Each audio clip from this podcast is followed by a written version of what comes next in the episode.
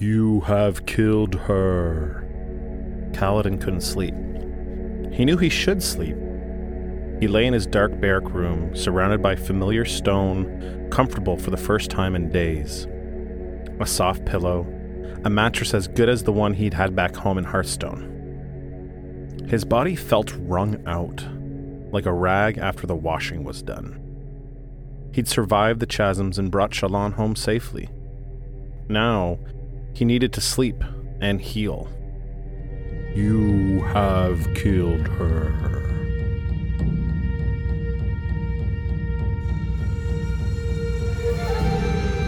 Heroes of presents Stormpod, a Stormlight Archive podcast. Book 2 Words of Radiance.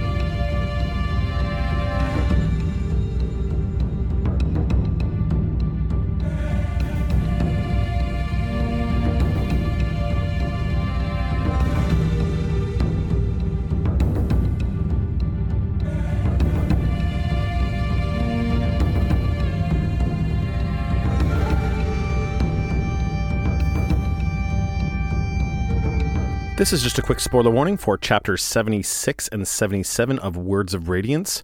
This is now the Sanderlanche, which means you'll be getting two episodes a week um, for the next month until we're done the book. Um, I really hope that you enjoy the fast-paced listening that you're that you're going to get because um, we really we really enjoy reading more, which is great. Um, if you haven't uh, uh, caught up to this point yet, make sure that you're all caught up on your episodes and on your reading. We wouldn't want you to be left behind and miss all the fun. So please do enjoy the episode. Welcome to the show. I'm your host, Sean Q, and it's the fucking Sanderlanche, baby! Woo! oh yeah, and and here's Jack. It's Jack. it's the Sanderlanche, and Jack is now drowning in the Sanderlanche, and he's uh, Yeah. yeah.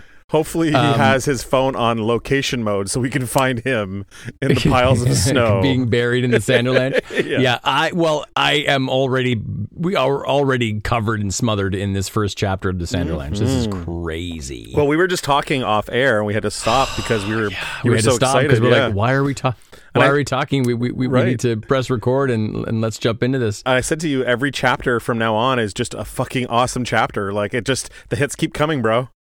Yeah, that's what I'm afraid of. The Yeah. hits are going to keep coming. uh, this whole this whole idea of the weeping, you know, we mentioned it earlier in other pod in other pods. There's just there's no way that that I am coming out of this like unscathed. There's going to be something big happen. Um, I already mentioned my fears about Adolin being on the chopping block because of the potential um um, love triangle, if you will, between Kaladin um, and him and Shallan. There's a little bit of uh, of hinting at that in this chapter too, isn't there? Oh yeah, Yeah. big time. Like Yeah. it's not even hinting; it's full on. Yeah. Like he's he is attracted to her, Yeah, and she but he but he but he admits what I it's I love it. He says, "But I I genuinely like Adolin." yeah, and like I something like I wouldn't have they, thought, and but they do, and and they are right for each other. And then I think in the text it says something like they they fit. They're a good fit, and he says perhaps that's what I uh am railing against or am upset about is the Right. fact that that these two people actually work and fit together. right, And I ha- I haven't found that. right. It's a little jealous. A little bit. Yeah. Yeah. So, um, well, let's just let's go into it. This is Yeah. chapter uh, seventy six, uh, the beginning of the Sanderlanche for the Words of Radiance.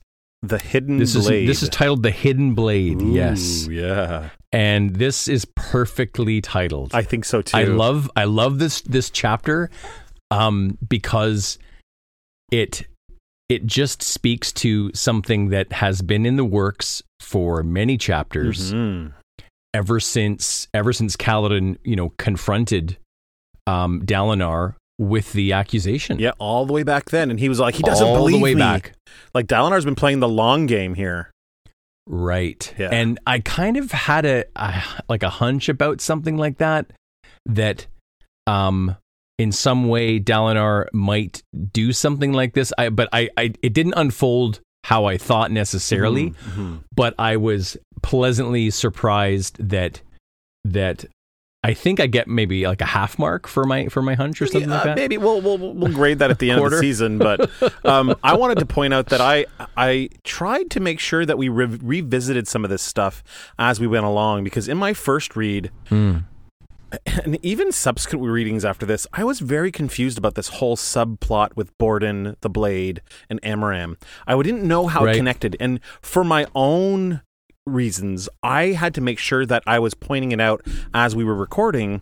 I went even so far as to go back and read some passages from old chapters as they came up because I wanted to make sure that I was clear, and I, I hope that that helped you f- kind of like follow along this thread, right? Sure. hmm Yeah, I mean, like I- it uh, it is kind of convoluted, so maybe we can unpack it together Sure. um, uh, now. But this this beginning quote is from the diagram. Yeah. How do you like that? So I like I like that. That's a little treat for me. So Mm-hmm. what's really curious is how there's no punctuation. no.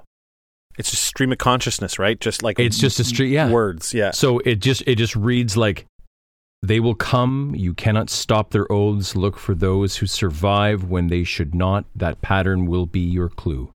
And we've already read these words before. Mhm. We read them when Ta- Taravangian said them to himself when he was trying to think of um, who could be the surge binder that Szeth fought. He said those exact words to himself. Actually, Right. he didn't say them to himself. He thought them because they're in italics in the chapter. They will come, you cannot stop their oaths. And that's when he says, the bridgeman. So it's really cool that it comes back again. He, he they prove to us that the words that he was thinking are part of the diagram, which is great. And now Taravangian is actively looking for a story within those Bridgemen. Right, right. Yeah. So Yeah. yeah. this is so cool. Um, you have killed her is how this chapter begins. Kaladin couldn't sleep. He's in his dark barrack room. He's got a soft pillow and a mattress, which which he thinks is almost as good or as good as the one that he used back in back at home in Hearthstone. He had survived the chasms and brought Shallan home, but he keeps um, hearing this voice, this this haunting uh, voice in his head saying, "You have killed her," Right. It's the um, which of course presumably came from the Stormfather. right, right. Right. His leg wound was throbbing inside of his bandage, and um, his father would have been pleased though with the camp surgeons. They they had apparently done a good job. hmm After showering him with praise and enthusiasm, the men of Bridge 4 had gone to join the army for the expedition, along with all of the other bridge crews. So they're Only a small force from Bridge 4 would remain behind to guard the king. going. So that's that's interesting. hmm hmm Which is why I think in the weeping we could be facing a lot of loss in the bridgemen. Well, they're all eh, they're all out there, and you- you posited that Yeah. you're like, oh, I don't think that Kaladin's going to end up getting left behind, but he's clearly getting left behind here. No. You know, I still Well, okay. So if we if we pause to to sort of get my my take on that. So Kaladin has too much on his back. He's got again, he's got a heavy bridge to carry. right? And that is do I go with Da- with Dalinar out onto out onto the plains be, and be a part of this expedition regardless of what he thinks Mhm. uh, with regards to my health a- after the chasms um or do I take care of another potentially dangerous situation with the king because Right, Moash right. has been left to guard the king right. And it's like the perfect opportunity, right?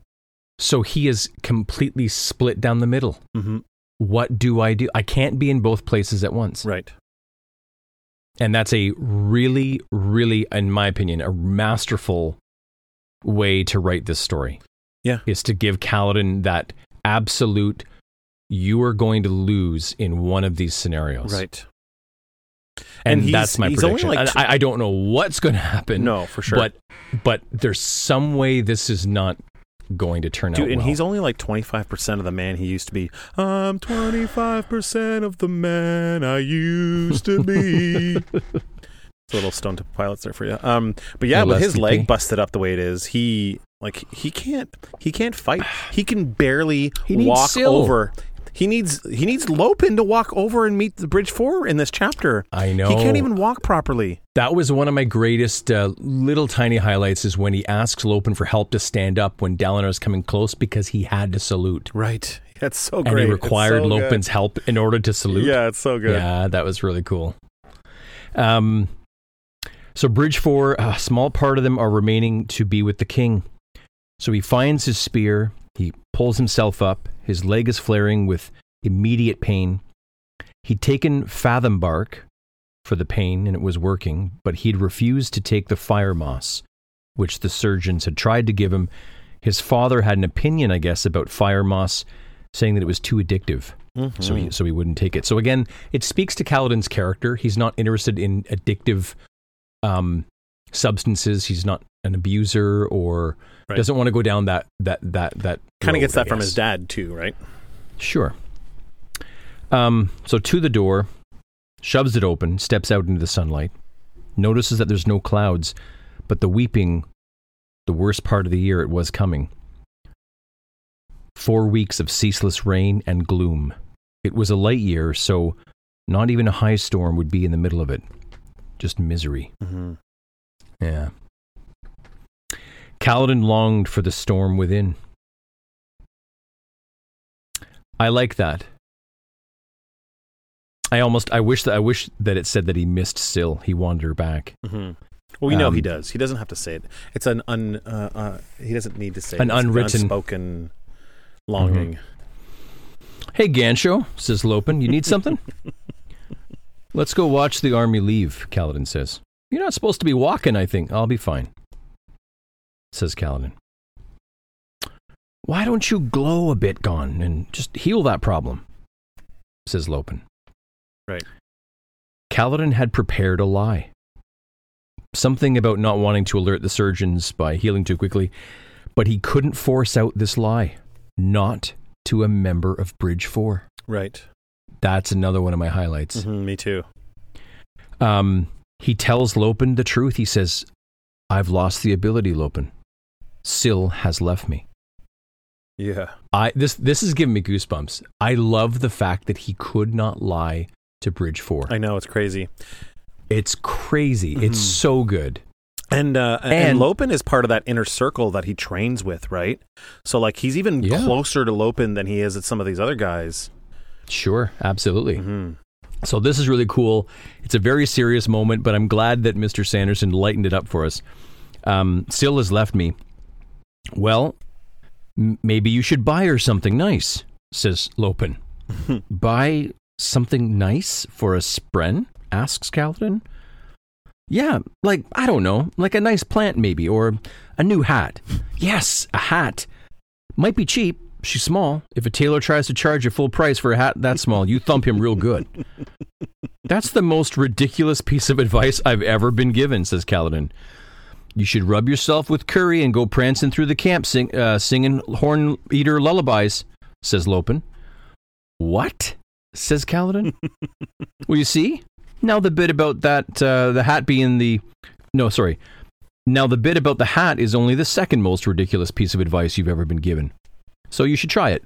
Women like hats. I have this cousin who makes them. I can ask her. You might not even need to the actual hat, just the spread of the hat. That'll make it even cheaper. You're a very special kind of weird, Lopen. Of course I am gone. There's only one of me. Right. I just love this. This is just classic Lopen. Yeah. Uh, of course, he's got a cousin that can make hat. He's got Right. a haberd. It doesn't even is need it the a hat. haberdashery. Is it? Is The that it? ha- a hat badashery? Yeah. What's the what's the what's the the, That's the, the hattery or Uh, is it- hatteries are known as haberdasheries, yeah. But I would rather that it? call them hat badasheries just because it's hilarious. hat badasheries. but of course, he has a cousin. Of course, he Yeah. does. I got a cousin for Yeah, that. who can make a hat. But if anybody's going to charge you a lot to make a hat that small, you could thump him. You thump his skull. yeah, Lopen's like part of the mafia. I got a guy for that. I know a guy. I got a guy for that. Yeah, I, I got a cousin for that. Um, yeah, th- this this was good to lighten it up. Um, as they're walking through camp, though, the place seemed hollow, empty barracks after empty barracks. Mhm.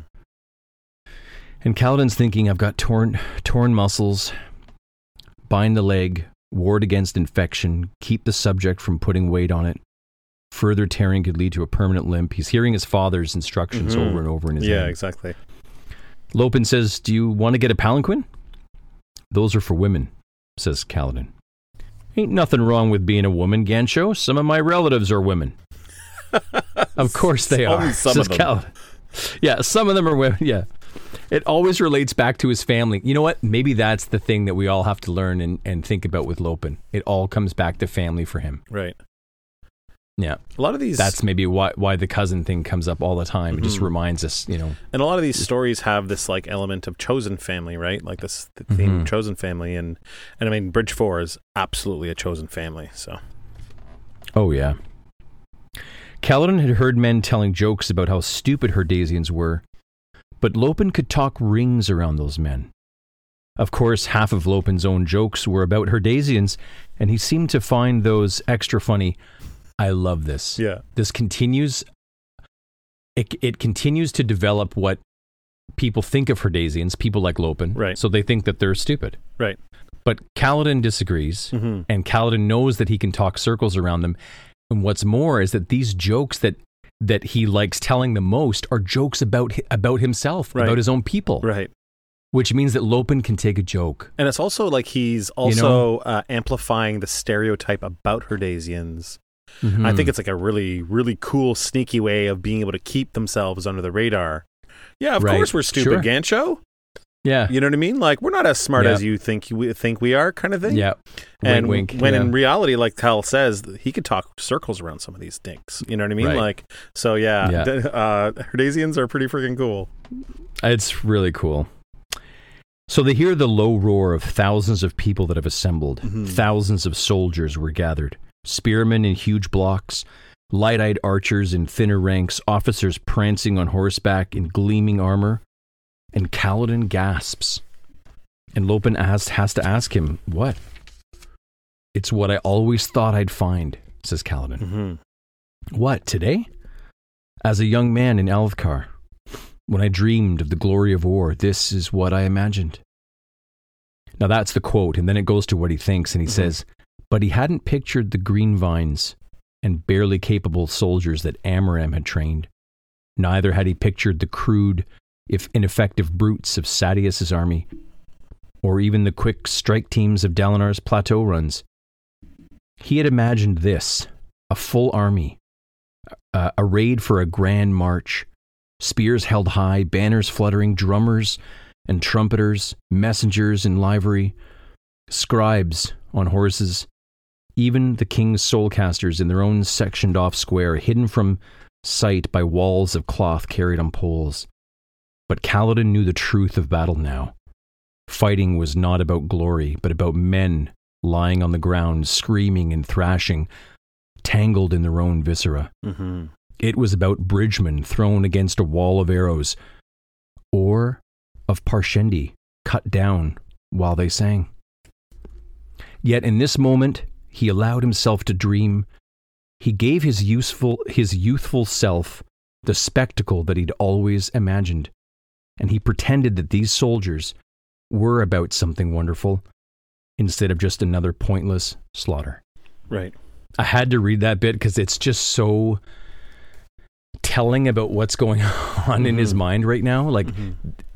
it's interesting that he gets a moment here of what he came for. Right. Like, this is exactly it. He's seeing Dalinar's army, which, of course, he, uh, I guess, um, agrees with how Dalinar runs his army. Right. Largely, he, he agrees. I'm sure Kaladin would make some adjustments to make it even better or more efficient or something, but Mhm. but he's overlooking this entire display and thinking, wow, this is what I had come for. But now my perspective has changed. Right. Now I see it completely differently. Right. Like all that um that youthful optimism is gone. Yeah, it's gone. Mm-hmm.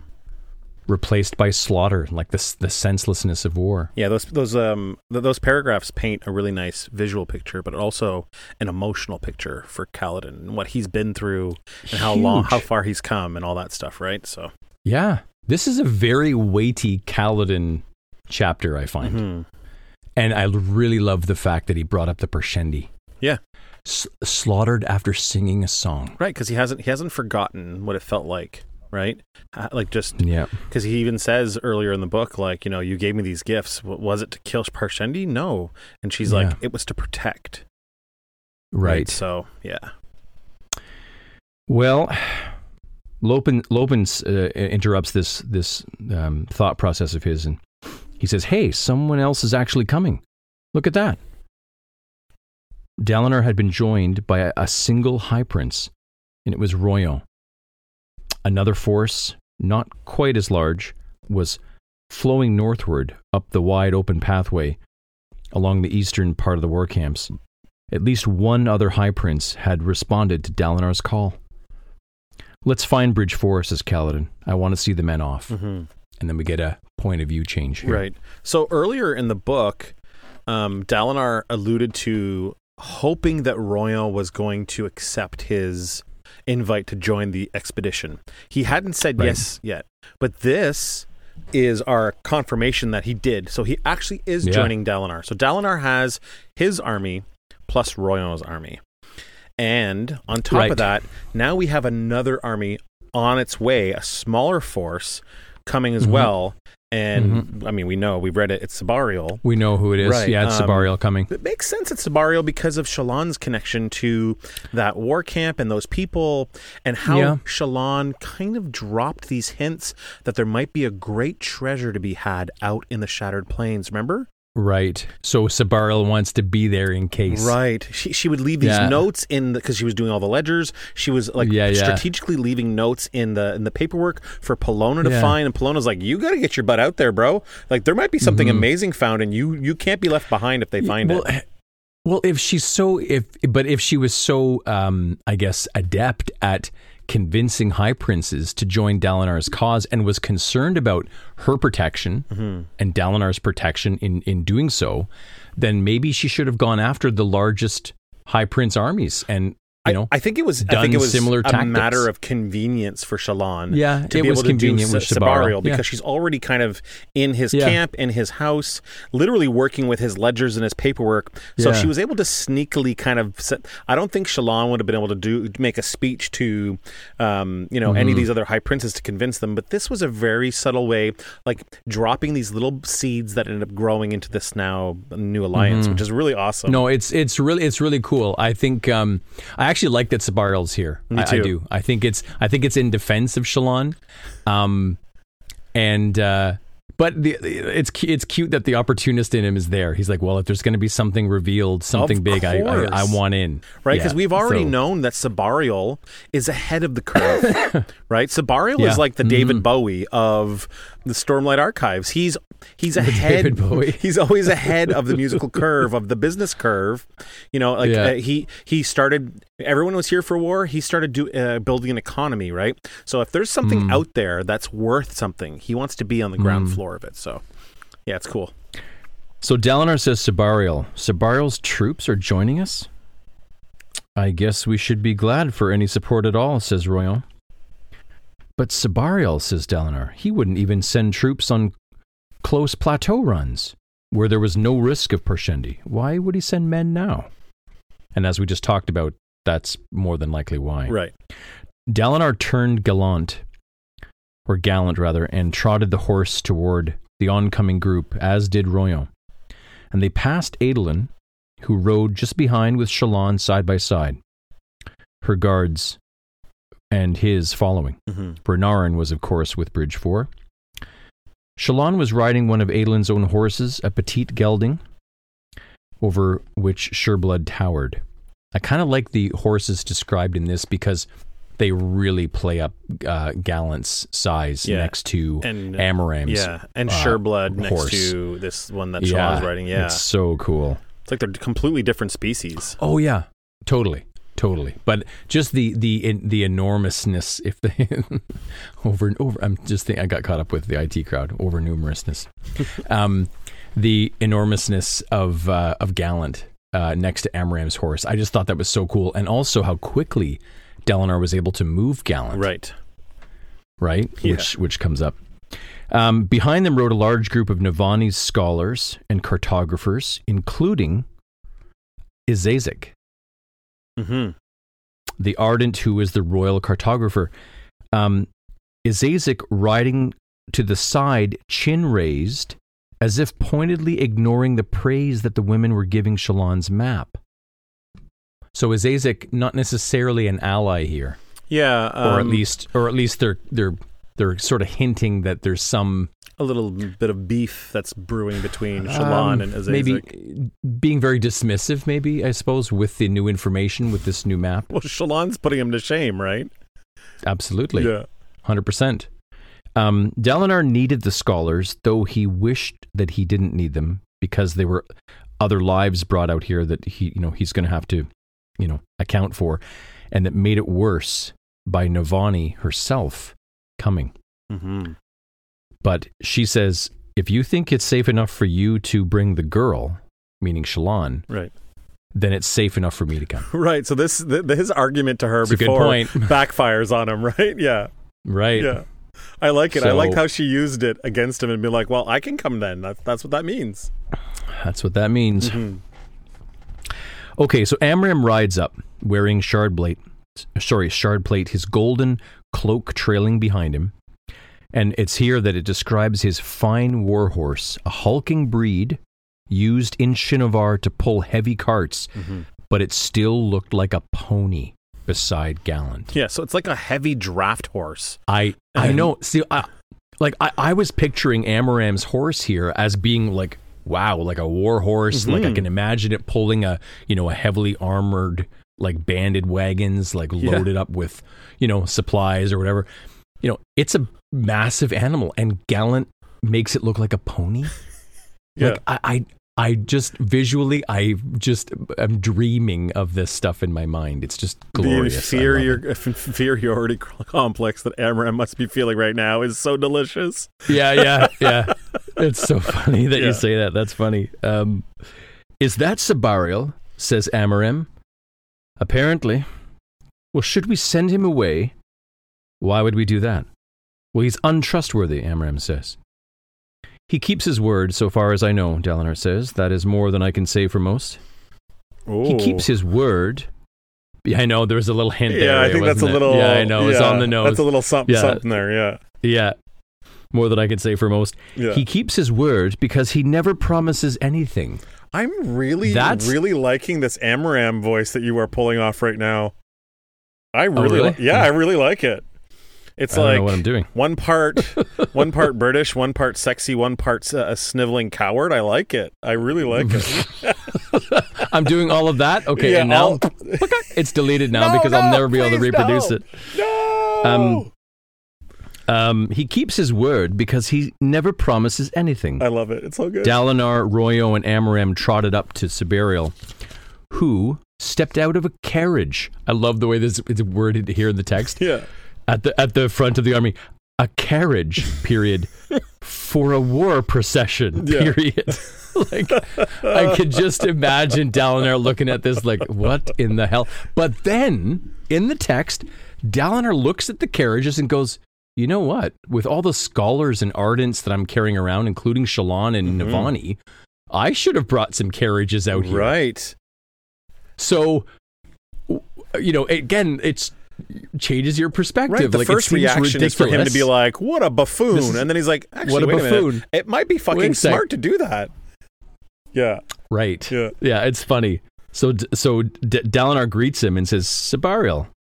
Dalinar, the plump man says, "You look surprised." I am. Ha! That's reason enough to have come, wouldn't you say, Palona? the woman was sitting in the carriage, wearing an enormous, fashionable hat and a sleek gown. Again, this is classic Sebarial, Yeah. not without the comforts. Yeah. No, the, uh, the comforts come. For sure. If I'm doing this at all, if I'm doing this at all, I'm going to look good. We're going to look extravagant. I'm Why fucking else would Sebarial. you do it? Yeah, exactly. I'm fucking Sebarial, and this is my mistress, and this is how we dance. yeah, this he's is how we do Dalinar it. says, "You brought your mistress." He's like, Yeah, "Sure, why not? Sure, why why wouldn't I not? bring my mistress?" If we fail out here, I'll be dead, and she'll be out of her on her ear. She insisted anyway. Storming woman. I've got a feeling about you, Dalinar, old man. I think it's wise to stay close to you. Something's going to happen out there on the plains, and opportunity rises like the dawn. Yeah, see? This is giving a hint at the stuff that they've already Yeah. learned about through these notes that Shallan left, right? Opportunity rises like the dawn. This is called Winds Alight. Okay. Yeah, something's going to happen out there. And like he only Roion. even knows that because Shallan hinted at it. I love it. It's It's so hinted- good. yeah, so yeah, it's all like a setup. Yeah. Well, let's hope that Shallan can deliver. Let, Let's let's, let's hope. hope the map delivers. Let's hope the diagram Something delivers. interesting Let's out hope- there. Like we're all going to get slaughtered. yeah. Um, Roion, Sebarial says, shouldn't you be hiding under a table somewhere? Perhaps I should, if only to get away from you. Sebarial laughs. Well said, you old turtle. Maybe this trip won't be a complete bore. Onward then, to glory and some such nonsense. if we find riches, remember that I get my part. I got here before Aladar. That has to count for something. Yeah. And then Dalinar's like, Wait, D- Dalinar says before. Before? What? An army wearing Aladar's colors of white and dark green spilled out onto the shattered plains. yeah. Now that, Amaram says, I really didn't expect. Yeah.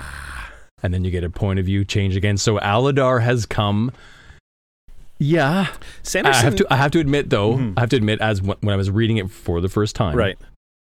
I thought, oh, this is a setup. Right. This is something. This is this is not good.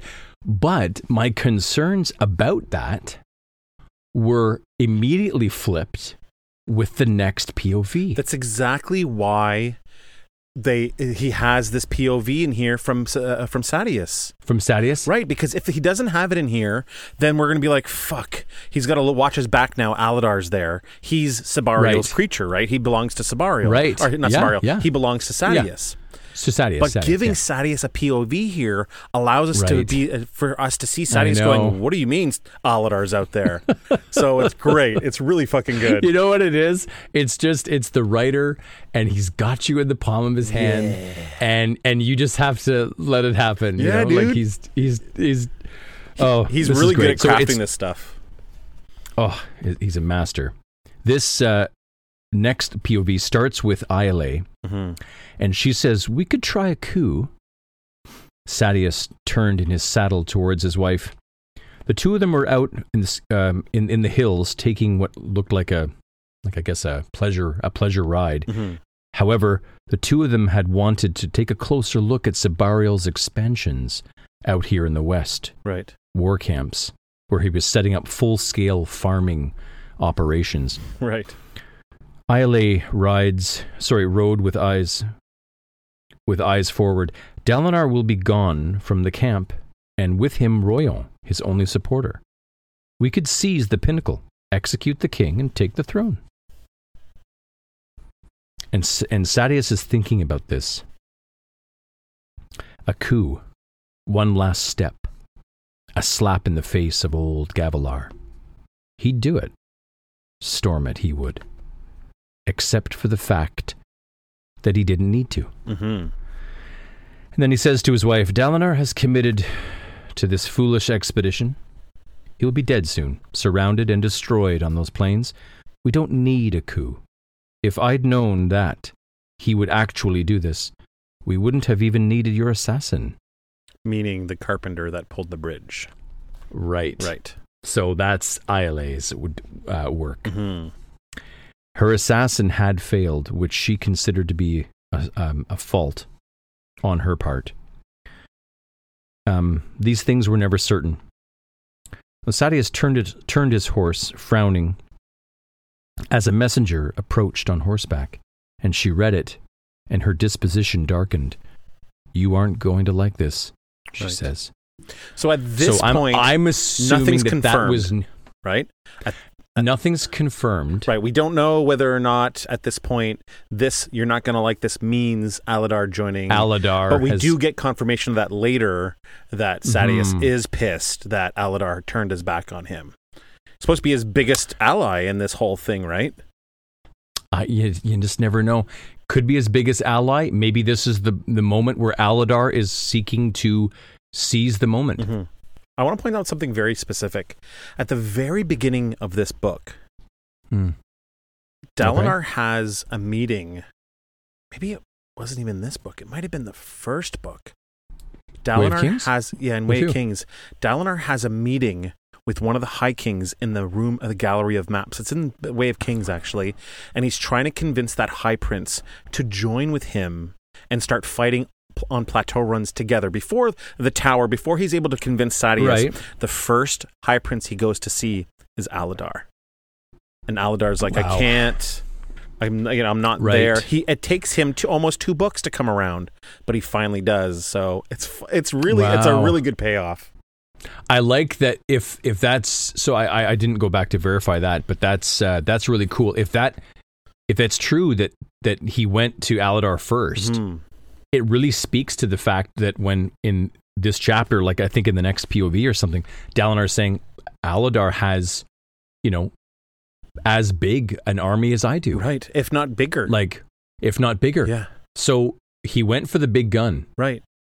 right? He so planted a seed really early, and it let it, it let it Yeah. grow and let it foster, and yeah, I just love all the connections.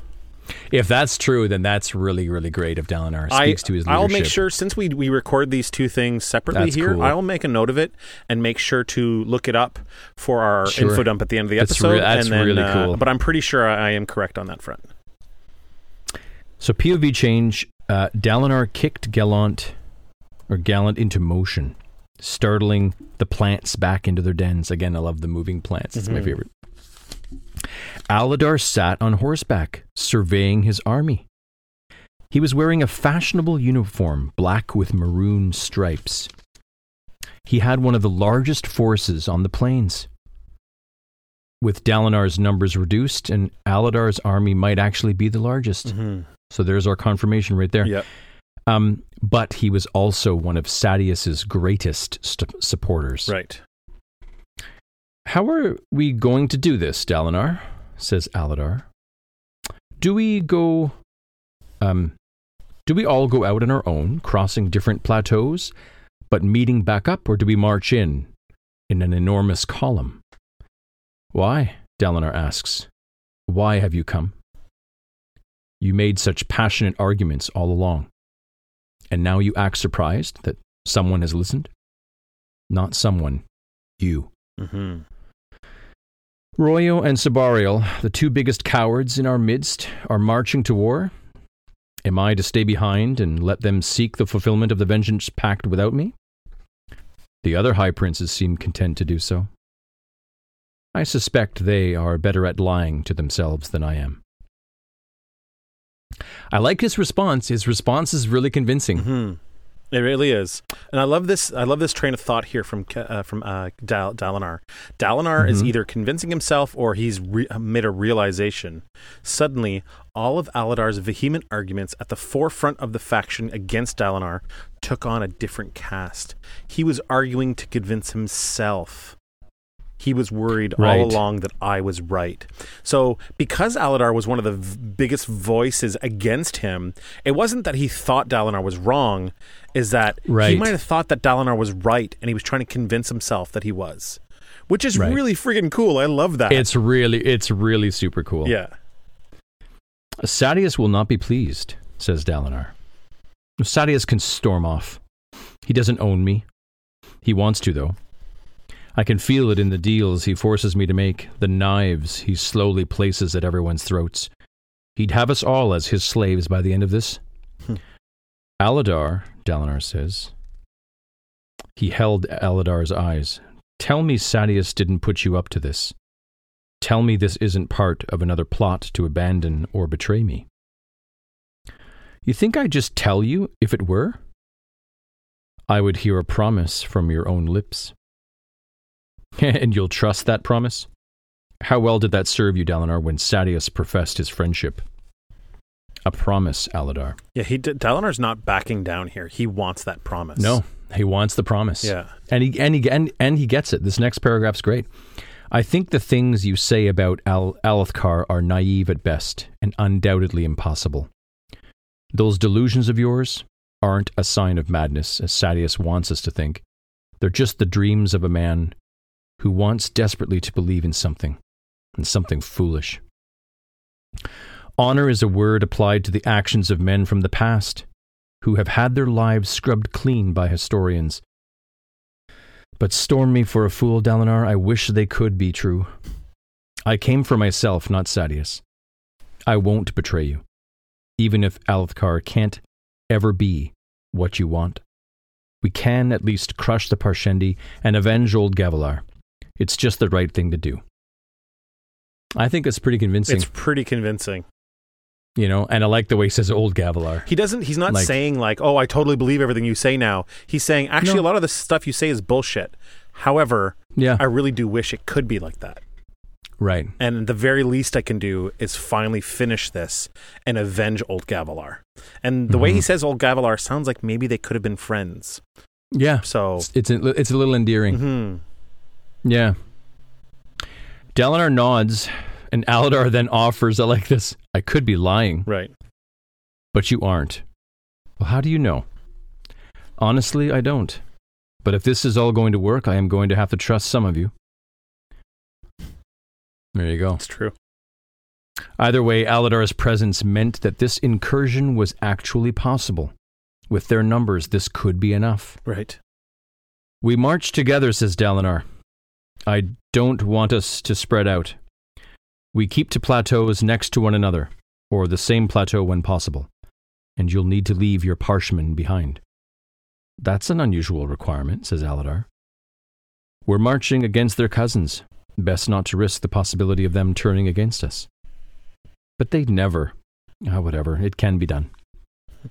So he agrees to this. hmm So Roion and Amaram finally trot up. That's how quickly Gallant rode. yeah, fucking right. they finally catch up to where he is. D- Dalinar is literally on the back of the Flash from DC. That's he's Yeah. riding a superhero horse. I'm thinking of those of the of the flames the flame steeds in uh, Krull, the movie Krull. Oh yeah, that's When awesome. they went when, when they went blazing across the that's awesome. I want one of those for our D and D game. That's what I want. a flaming steed. blazing saddles. um, th- thank you, Dalinar says. You really do believe in all of this, don't you? Says Aladar. And Dalinar just says yes. Aladar extends his hand, but hesitated. You realize that I'm stained through and through. I've got blood on those hands, Dalinar. I'm not some perfect, honorable knight, as you seem to want to pretend. I know you're not, Dalinar says. I'm not either. And we will have to do. I love that. That's one of my highlights. Me too. too, man. I love that. It's so killer. hmm You know, it, it I like that it speaks to um you know, the human condition, you know. You- You've got blood on your hands, you've done things the wrong way. You've got things that you feel ashamed Mhm. about. hmm But there are still moments when you pass through time where honorable actions are required. Yeah. And those honorable actions could be asked or pressured to individuals that may not be entirely honorable. Yeah. There's a couple of things here that that's- that happened for me. it's Uh, great. I, I, I love this this moment. You know, it's we're about to see someone who is pretending to be good, who actually is bad, and these two men are saying, "I've done some bad things, but I'm going to Mhm. try to be good." Like we're literally about to reveal that Amaram is the the, the shithead that Right. Kaladin has said he is, right? But there's another Yeah. thing here that I like to kind of parallel this with, you know, this whole um, I'm not either, and we will have to do. It makes me think of Mhm. what Syl said about the Knights Radiant. They were all broken, silly. They were all broken. Yeah. Mhm. Right. So like, you know, we're all we've all done shit in our past, and it's how what we Right. do now and how we go forward that matters. Mhm. And you know, the that brokenness, that the things that happen to us may be the thing that makes us better later, kind of thing. So I just I fucking love it, man. It's it gives Man, I that's that's a really cool. Yeah, that's really cool. And well, just you saying that just makes me think of just how how we are as individuals, as people, and like so we are the shattered planes. right. Like we're the bits and pieces of ourselves that we try to put back together Mhm. or make sense of. Look in the mirror and and carry. Yeah, yeah, dude, that's great. That's cool. That's great. That's so cool. Um, Amaram fell in beside Dalinar. First Sebarial, then Aladar. Your trust seems to come cheaply today, Dalinar. Would you have me turn them away? Think how spectacular this victory would be if we did it on our own. I hope you I hope we're above such vainglory, old friend, says Dalinar. Dalinar scanned his force and noticed something. A tall man in blue sat on a stone amidst the Bridge Four's bodyguards. And then I love this next line. Speaking of fools. Yeah. So he's So referring great. to so so it's Dalinar seeing Kaladin from a distance Yeah. and going, "What a fool! Yeah. He won't rest. He won't take the proper time right. to heal." With like an um, Air- uh, like a, an air of like respect to it or something, you know, like oh yeah, Yeah. yeah. Speaking of fools, come with me, says Dalinar. I think I should go see to something. No, come, Dalinar says sharply. I want you to speak to that young man so we can put a stop to the rumors and the things that he's been saying about you. Those don't do any good. They, they don't do anyone any good. mhm. Very well, says Amaram. So he's the the balls on this guy, and I, should, I, should, I shouldn't have worded it, uh, worded it that way, but just that he, you know, he is guilty. Like he's he knows he's done this thing, Yeah. but he's willing to confront Kaladin and refute it. You know, just completely lie, Yeah. fabricate, Yeah. doesn't matter. Just repeat the lie long enough until it's true. Mhm. Yeah. Anyway, we we get a point of view change here. hmm So we're back to Kaladin. And Ca- so we're back to Kaladin standing amongst the bridgemen. Um, despite his pain, he's with his men. He notice, notices Adolin and Shallan riding past. He followed the pair with his eyes. She looked gorgeous. Hmm. Kaladin was willing to admit it, if only to himself. He waited, hoping that she would look toward him, but she did not. She rode on, and Kaladin felt like an utter fool. A part of him wanted to hate Adolin for holding her attention, but he found that he couldn't, because the truth was, he liked Adolin. And those two were good for one another. They fit. But perhaps Kaladin could hate that. Dude, you know, maybe it's maybe it's that Shallan just comes to him in in a dramatic mo- eh, moment or series of moments in his life, and that she just represents something that he hasn't been able to have right. throughout all of his younger years in Hearthstone. He had his uh, what was his little flame that he had? Um, The, um, uh, Laurel. Talia, not Tal- Laurel. Laurel. Yeah, no, there was Laurel, right? And then there was another name mentioned. Oh, the girl later. that he like dated while he was in the army. It was Tarah. Yeah, what was her name? Tarah Tarah. with an AH at the end, I think. Okay, so so he hasn't had like I mean certainly not like not like Adolin who's had I don't know how many in terms of it's just Right. ridiculous. So so maybe Shallan just kind of like you know it's it's that sort of culmination of feelings and yearnings and and whatnot like Mhm. a part of him that's missing. Who knows? Maybe it was elevated in Syl's absence. I think so.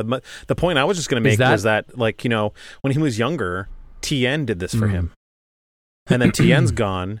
He makes Mm. friends with Syl, and Syl does this for him. Mhm. Like, is that light in the darkness? When the gloom takes over, she is like kind of the Yeah. the the fun thing that that that kind of distracts Yeah. him from that gloom. And then Syl goes away. They drop in the chasms, and then Shallan Right. is like, "Let's be fun together. Let's just, you know, we're in literally hell. We're gonna get eaten by a, a chasm yeah, we're fiend, eat alive. but yeah. let's have fun So while we do it. Kind of let's do some jokes. So I think that she represents the same thing, and that's probably why he's attracted to her. I mean, obviously she's also attractive, and she's pretty Mm-hmm. fantastic. You know, Sanderson has written a really great character here, so it's hard not to fall in love with Shallan. Even as readers, it's hard not to fall in love with this character. Yeah. You know what I mean? But he, but she represents the same thing as, as Syl and Tien. Is this like this hopeful way of seeing the world when he has a hard time seeing it that way, right? Mhm, So mhm. yeah, she's pretty great. she's pretty great. Yeah. And and even though this is a you know a, a you know potential love triangle, um, I think it, it it really works. It somehow it just speaks to so many experiences that I'm sure a lot of us have had in our in our youth and in our uh, formative years.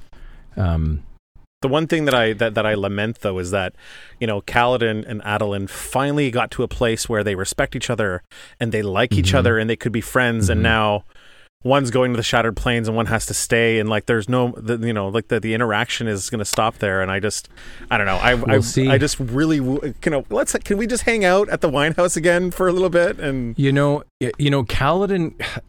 Speaking to that, Kaladin could, if Kaladin could only reach Moash in such a way to say, "Stand down." Mhm. This is bridge for. This is your. This is your. This is your commander speaking. right right? This is Kaladin Stormblessed speaking. Stand down. I need to I need to join um Dalinar on this expedition. It's his And I legs need to still trust fucked that up, things- though, dude. He won't be able to make the trek. He's gonna be sitting in one of these carriages the whole time. He's gonna not. He's not gonna be able to do the thing he's supposed to do. Well, maybe maybe that's what he needs to do is get in a carriage, put his leg up, and then somehow figure this Syl thing out. Put his out. leg up, put some ointment on the big ga- gash, and just hope get for a the best. get a big purple pillow. he, he should get, get, a big some. purple Uh, pillow. what are those? Uh, what's that stuff that he put on the uh, on the wounds of the men in the first book? That uh, that oil that he the, the milkweed or whatever it was. Remember the? oh yeah, yeah, yeah. And what was that? It was in Way of Kings. Yeah, yeah. The, the sap, it was the, the, like sap the he had to reed oil or whatever. Oh, I'll have to look that up. Yeah. yeah. Anyways, Well, anyways, um, so the bridgemen crowded around him. Um, Renarin stood, a little awkward amongst the men, but he's still there. And, he, and uh, Kaladin thinks, I need to talk to him more about his condition. There was something that seemed off to him about that man and his explanation of the epilepsy. So this is the the sort of um, I guess experience that Renarin was having. Right. Yeah. He he didn't really get a, ch- a, long time to talk to him about it, and there's something that's No. bugging Kaladin about it. Like he's like, if I talk to him Mhm. longer, maybe I could figure out exactly what's going on with him. Why are you here, sir? Bisig asks, drawing Kaladin's attention back to the other bridgeman. I just want to see you off, Kaladin says. I assumed you'd be happy to see me. You are like child, Rock says. What would you do, great Captain Stormblessed, if you caught one of these men walking about with hurt leg? You would have that man beaten? Once he healed, of course. I thought, Kaladin noted, that I was your commander. Nah, can't be, Teft says, because our commander would be smart enough to stay in bed and eat much stew. I left you stew to eat while I am gone. You're going on the expedition? Kaladin asks. I thought you were just seeing the men off. You're you aren't willing to fight. What will you do out there? Someone must mix food for them. This expedition it will take days. I will not leave my friends to the mercy of camp chefs. Ah, the food they cook will all be from soul cast grain and meat, taste like crem. Someone must come with proper spices. hmm This is great. It's awesome. this. Yeah. Kaladin looks up at the group. Fine, I'll go back. Why were the bridgemen parting? Rock looked over his shoulder and then laughed. Now we shall see real trouble. Behind them, Dalinar Kholin was climbing from his saddle. Kaladin sighed, then waved for Lopen to help him up so that he could salute properly. Yeah, that's what you were saying earlier. I It's- love that's yeah. such a great little It's moment. awesome. Amaram was there, and Kaladin stiffened. Dalinar and Amaram approached that monster of a man, wearing plate that Kaladin had earned, wearing a golden cloak billowing out behind him, wearing the symbol of the Knights Radiant. Control yourself, Kaladin thinks. Mhm. Swallow your rage. Last time, it had got the better of him, and he'd earned himself weeks in prison. Right. Exactly. You should be resting, soldier, says Dalinar. Yes, sir, Kaladin replies. My men have already made that abundantly clear. Then you train them well. I'm proud to have you, to have them along with me on this expedition. Teft salutes. If there is danger to you, Bright Lord, it will be out there on the plains. We can't protect you if we wait back here. Kaladin frowns. Skar is here, Teft. So who's watching the king? We've seen to it, sir. Bright Lord Dalinar asked me leave our best man behind with a team of his own selection. They'll watch the king. Their best man, he thinks. Yeah. Coldness. Moash. Moash had been left in charge of the king's safety and had a team of his own choosing. Storms. Dude, this is major. And again, in this moment, as if it wasn't enough that Kaladin has to be confronted with Amaram Right. in person right now after being injured. He's hanging out with his men. hmm And here's Dalinar bringing over Amaram. But then he gets this news from Teft, Right. you know, confirming, well, more or less confirming that Moash is, is in charge. hmm It's like literally the worst person, the, worst possible scenario. The worst scenario. So he not only has to have that to deal with in his head right now, but but and also Amaram. go through an uncomfortable Yeah. conversation with Amaram. Yeah. Like again, it's I just love how how Mr. Sanderson is just putting all this together. It's just glorious. It's awesome. I love it. So Storms, Amaram, Dalinar says, You told me that you'd never seen this man before, arriving here on the Shattered Plains. Is that true? Kaladin meets the, met the eyes of a murderer. Yes, Amaram says. What of his claim that you took your blade and plate from him? Bright Lord, Amaram says. I don't know if the lad is touched in the head or merely starved for attention. Perhaps he's served in my army, as he claims. He certainly bears the correct slave brand, but his allegations regarding me are obviously preposterous. Dalinar nods. Yeah, I believe an apology is due. Kaladin struggles to remain upright. hmm This this is going to be another f- a final punishment. I have to apologize to Amaram in public. And Kaladin begins to speak. Not you, son. Highlight. yeah, Call him dude. son. Yeah. Call him son. Yeah. Exactly.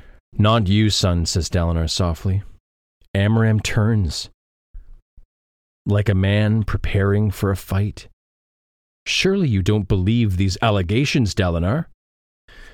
A few weeks ago, Dalinar says, I received two special visitors in camp. One was a trusted servant who had come from Kholinar in secret, Borden. bringing a precious cargo. Yeah, this, this, this would be Borden. Mhm. The other was that cargo, a madman who had arrived at the gates of Kholinar carrying a shard blade. Amaram looked pale. Yeah. He stepped back, and his hand was going to his side. He realizes he's fucked right now. it, he's yeah, it's over. I told my servant, Dalinar says, to go drinking with your personal guard. He knew many of them, and talk of a treasure that the madman had seen hidden for years outside of the war camp. By my order, he then placed the madman's shard blade in a nearby cavern, and after that, we waited. hmm Kaladin thinks he's summoning his blade, meaning Amaram. Right. Looking at Amaram's hand, Kaladin reaches for his side knife, but Dalinar was already raising his own hand.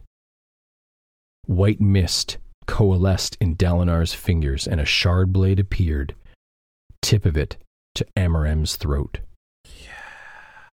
Isn't that wicked? Yeah. And it's described as being wider than most, cleaver like in appearance. I love it. it's just unbelievable. A blade formed in Amaram's hand a second later, a second too late. hmm His eyes went wide as he stared at the silvery blade held to his throat. So this allows Dalinar to keep this conversation going. Dalinar had a shard blade. I thought, Dalinar said, that if you had been willing to murder for one blade, you would certainly be willing to lie for a second. And so, after I knew you'd sneaked in to see the madman on your own, I asked you to investigate his claims for me. And I gave your conscience plenty of time to come clean, out of respect for our friendship. hmm When you told me you'd found nothing, but in fact you had actually recovered the shard blade, I knew the truth.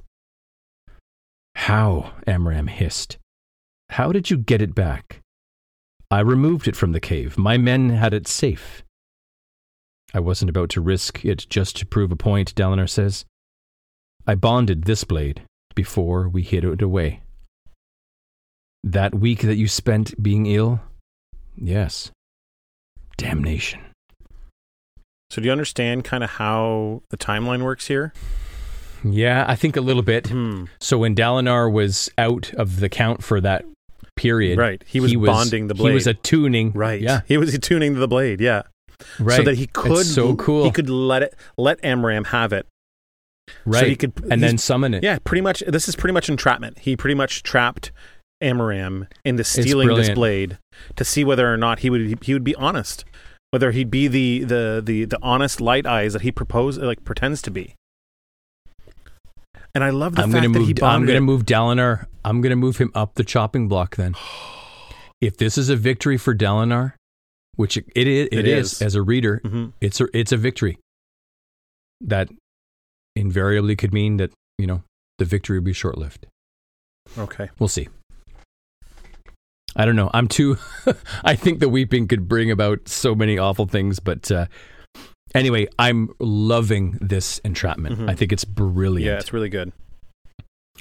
Um, damnation. Um, Amaram says, "Why, Amaram? Of all people, I thought that you." Bah. Dalinar's grip on the weapon tightened. His knuckles became white. I did it, Amaram said, and I would do it again. The Voidbringers will soon return, and we must be strong enough to face them, and that means practiced, accomplished shard bearers. In sacrificing a few of my soldiers, I plan to save many more. Lies, Kaladin says, stumbling forward. You just wanted the blade for yourself. Amaram looked Kaladin in the eyes. I'm sorry for what I did to you and yours. Sometimes good men must die so that greater goals may be accomplished. Kaladin felt a gathering chill, a numbness that spread from his heart outward. He's telling the truth. He honestly believes that he did the right thing. This is a moment here because I don't want to say that it makes what you thought about Amaram more true, but Kaladin here realizes that Amaram honestly believes he did the right thing. He wasn't like, Right. I'm just going to do this evil thing and not care. He Right, actually right. believes what he did was altruistic and for the greater good. Again, it speaks to that whole your the whole theme of this book with regard regards to perspective.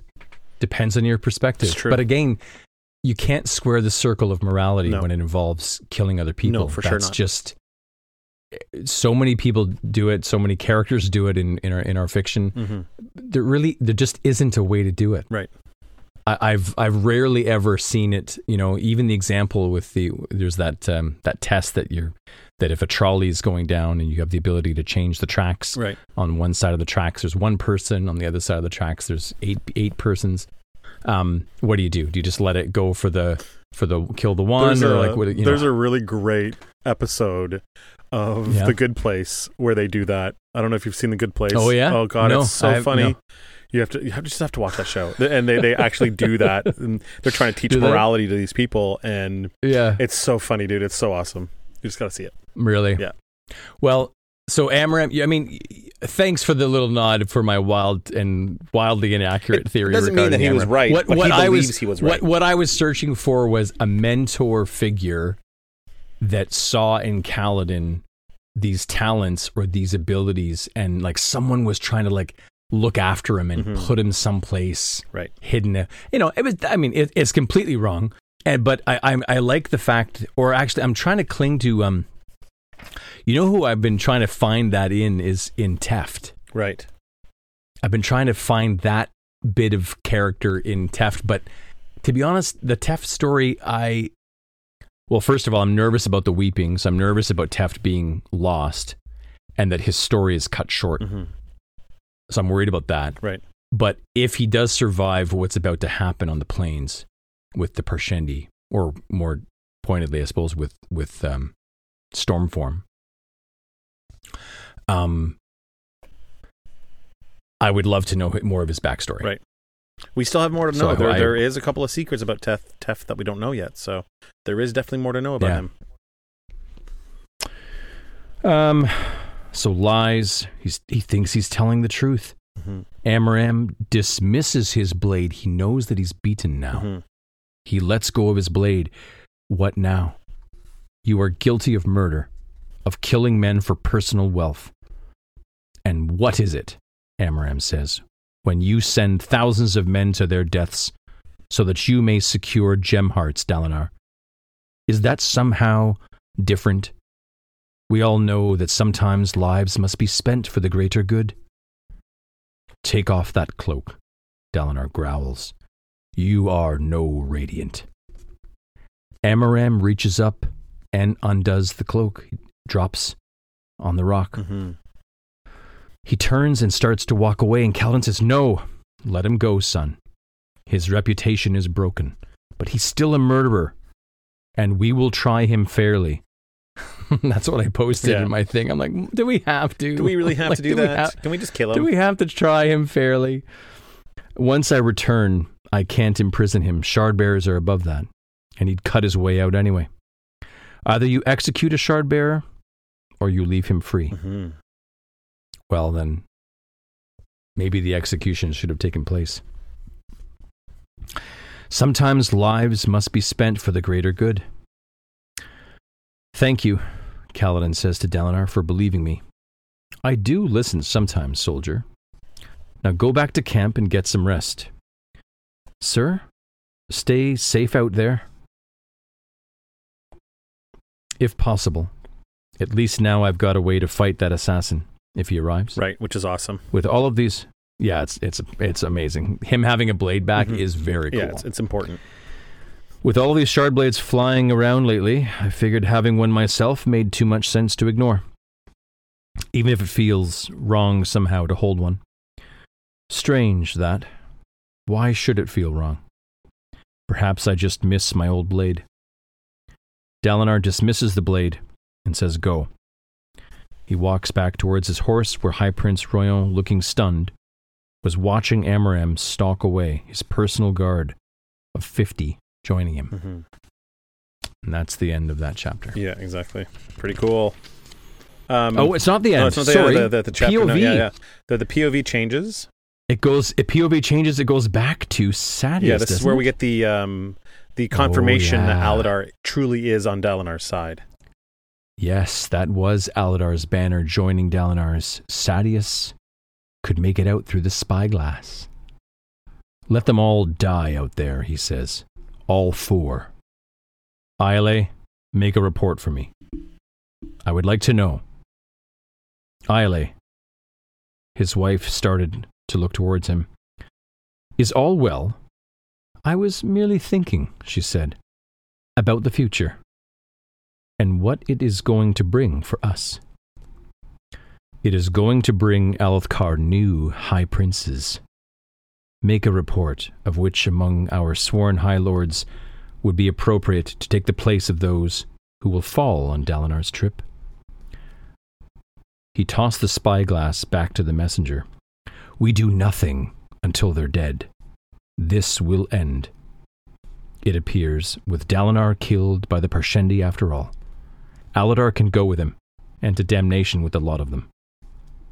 He turned his horse and continued the day's ride, his back pointedly toward the shattered plains. Yeah, And that's the end of the that's chapter. the end of the chapter. Yeah, so so confirmation So- that Aladar is not there on a sneaky mission for Sadeas. He's actually It there. appears not. Yeah, it appears not. It looks like Aladar's there because Yeah. he wants to finish this. He wants to finish the Vengeance Pact, and Yeah. he sort of believe he hopes that what Dalinar says could one day be true for Alethkar. This you know shining example of goodness. yeah. Mhm. You, you know what it is? It's Sadeas potentially underestimating the average man. Right. Ah. that, may, that that maybe honor is still out there. Mhm. It's not just all consumed with gem hearts and you know, like Mhm. maybe there's still it's still pre- it's shattered, but it's present. Yeah. It's out there, and maybe Aladar is that one. Be, it's a beginning example. Right. Very cool. It's really awesome. Quite a great chapter. What's your? Uh, what's I mean, I listed like I listed four or five if you had to highlights, pick so I don't one know which for one to the pick. end of the the chapter, what would you? Oh, jeez, I don't know. You know the reason why we Well, we, I'll- we say say this, highlights the throughout the very chapter. last- We say highlights throughout the chapter, and when I ask you Mm. again at the end, it's just to kind of like re kind of put one in the spotlight, like really just kind of remind us what was it that you really liked. Well, I, I loved I loved so many things. I loved it when he calls him son. Yeah, that's awesome. You know, it's great. I mean, highlight for the win is is definitely it's got to be the hidden the hidden blade. Mm, what a maneuver! It's got to be it's got to be that that ploy that that um you know, it, Dalinar believing in Kaladin and went to lengths to prove it. hmm Like I think that's um, it's an amazing gift for Kaladin. hmm It really should put some of the doubt about Dalinar a little further down. yeah, for sure. How he, how he's always you know debating about Dalinar. me. He didn't. Yeah, He didn't believe me. He threw me in jail. Mm-hmm. And and you know what? I gotta say though, rightly so. I mean, if you're thrown in jail, like it's pretty hard to love your captor. Right. but he And has would be reason to pretty- believe him now. So Yeah. and really truthfully trust no, him. I I really love that ending scene where where it's uh, Sadeas is back to the Shattered Plains, Mhm. and I gotta wonder, is that going to be a mistake, or will it turn out to be a blessing for Sadeas? Yeah, we won't know until we see the result of what happens at the end. Um, I, I was going to say the same same highlight the the um, the blade um, maneuver is awesome, but just to pick something different, I'm going to go with Sure. um, he, feel, knowing Kal's true feelings about um, Adolin and Shallan here. Like you know him kind of saying, Yeah. Oh, yeah. thinking, you know, Mhm. like she's pretty great, she's awesome, and I can't really be mad at the two of them being together because I actually really like him. He's actually really cool, great. And Yeah, I so know. yeah, Isn't that it's just- wonderful? it's really great. It's awesome. Yeah. Yeah. We got we we need more we need more of uh of Luke and Han. We do. We do, we really do. We didn't We, get we enough need of it. those two together. Yeah. Oh, it, like in battle. right? Like Can we just go back? Can we just rewind and go back to the carriage ride when they're all the three of them in, in the in the carriage again? Like, yeah, that's the good old days. Okay. So chapter 77 Mm-hmm. trust. There is some trust. Trust. Um that's a that's, a uh just thinking about that. It's a it's a Prince song on the Batman Batman soundtrack. Yeah. I remember this vividly back in 89 when I bought that soundtrack. I went on a little jaunt, a little trip to visit my great aunt in Wisconsin. Oh, nice. Yeah. And so I was listening to this Prince Batman record hmm and the Danny Elfman score while wandering about the woods of Wisconsin. Oh, So I have a really weird connection to listening to something completely abstract that has nothing to do with nature. it's a little creepy, right? Yeah. Wandering the woods It's- alone and stuff. Uh, it, yeah, it was actually. She lived on this uh, uh, beautiful property. She had um, lakeside property and acres and acres of, of forest. So I just put on the old Walkman and uh, and uh, I walked. But trust, yeah. So trust this obscure Prince song. It's got nothing to do with this. Trust in this, I think, has to do with Shallan and Navani. I think so too. I think that's what this is. Also, trust. It's kind of interesting that this is the next chapter after the previous because that I think is what has solidified between Dalinar and Kaladin, or Mhm. more importantly, from Kaladin to Dalinar Right. He finally has trust in them. in the event after Amaram. Mhm. Yeah, Do you want to talk quickly Okay. about this image that we have here? yeah, sure. Let's go back to it. Well, first of all, the whole white spine blackthorn thing. Fucking awesome, right? it's awesome but it if it's if it is in any way like foreshadowing something some event in the future um i don't know um still kind of concerned about you know the light eyes thing in in Kaladin with Dalinar or the Blackthorn if it's if if that character if you will almost like a separate entity is Mhm. allowed to resurface you know what what would that be like Right. um what would the Blackthorn be like versus Dalinar as Mhm. we know him now like the way of kings sort of Dalinar Right. But this this image is really really cool. It looks um it looks like a uh, a mix between a saber-toothed tiger, Mhm. the Dungeons and Dragons Tarrasque, and a Jurassic Park Velociraptor. Kind of, eh? I, I like And the yet it- uh, uh, thing here. Yeah, because of the big spines on the back, right? Mhm. Um, it and yet, of course, having the sort of insectoid um component. I mean, it does almost looks like a little little um, you know shrimp or like crustacean at the front with all the little uh, appendages. Yeah. So it's it's like a multi-appendaged uh, um, Tyrannosaurus Rex. It's got like multiple arms. It's got like four and useless they're, arms. they're all of- they're all equally useless. Yeah, Yeah, I've got six. Look at how many useless ar- arms I have. Oh, you think you got two useless arms? Check me out. Yeah. That's where that's where you really have to have trust. Right. Um, I do like this is uh this is from Shallan having seen the white spine at that menagerie that they were at. mhm. And the one they saw was like emaciated and like really sickly, right? So this thing that she's drawn may not even be the proper representation of how big and beefy these things can be. So, because this Oh, one she drew was the weak one in the cage, right? So, I'm Yeah, just looking at these uh, protrusions, these horns, tusks, teeth, incisors. I don't, I don't know what they are coming out of this um, white spine image, bottom left. yeah, it's cool, right? The sketch at the bottom left. Wow, that is really neat. And kind of in a way, little reminiscent of the Predator for me. oh yeah, I see. I see what you're Um, saying. Like having, mul- like, I- like I wonder if they move. Like there's any movement in and out? teeth. I think they did. well, they in and out, or just to the sides, or if there's any movement at all to them. Hmm. he uh, white spines use it to tickle people. They're like tick, tick, tick, tickling teeth. Of course they do. Um, one thing to note here in the text, uh, which I thought was cool, is that these tusks. I think it's the bottom text. I can barely read. I have to get, have to get really close here. Uh, the tusks are highly prized as trophies. Artisans engrave the surface or carve them into various shapes.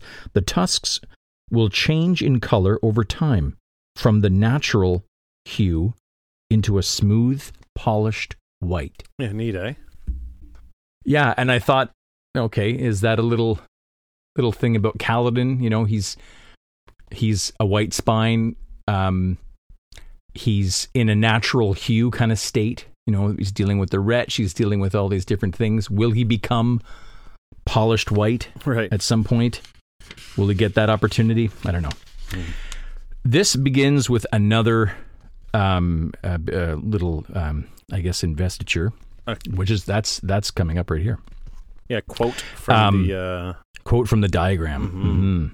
Mhm. Um, it says our sorry one danger in deploying such a potent weapon will be the potential encouragement of these exploring the Nahel bond.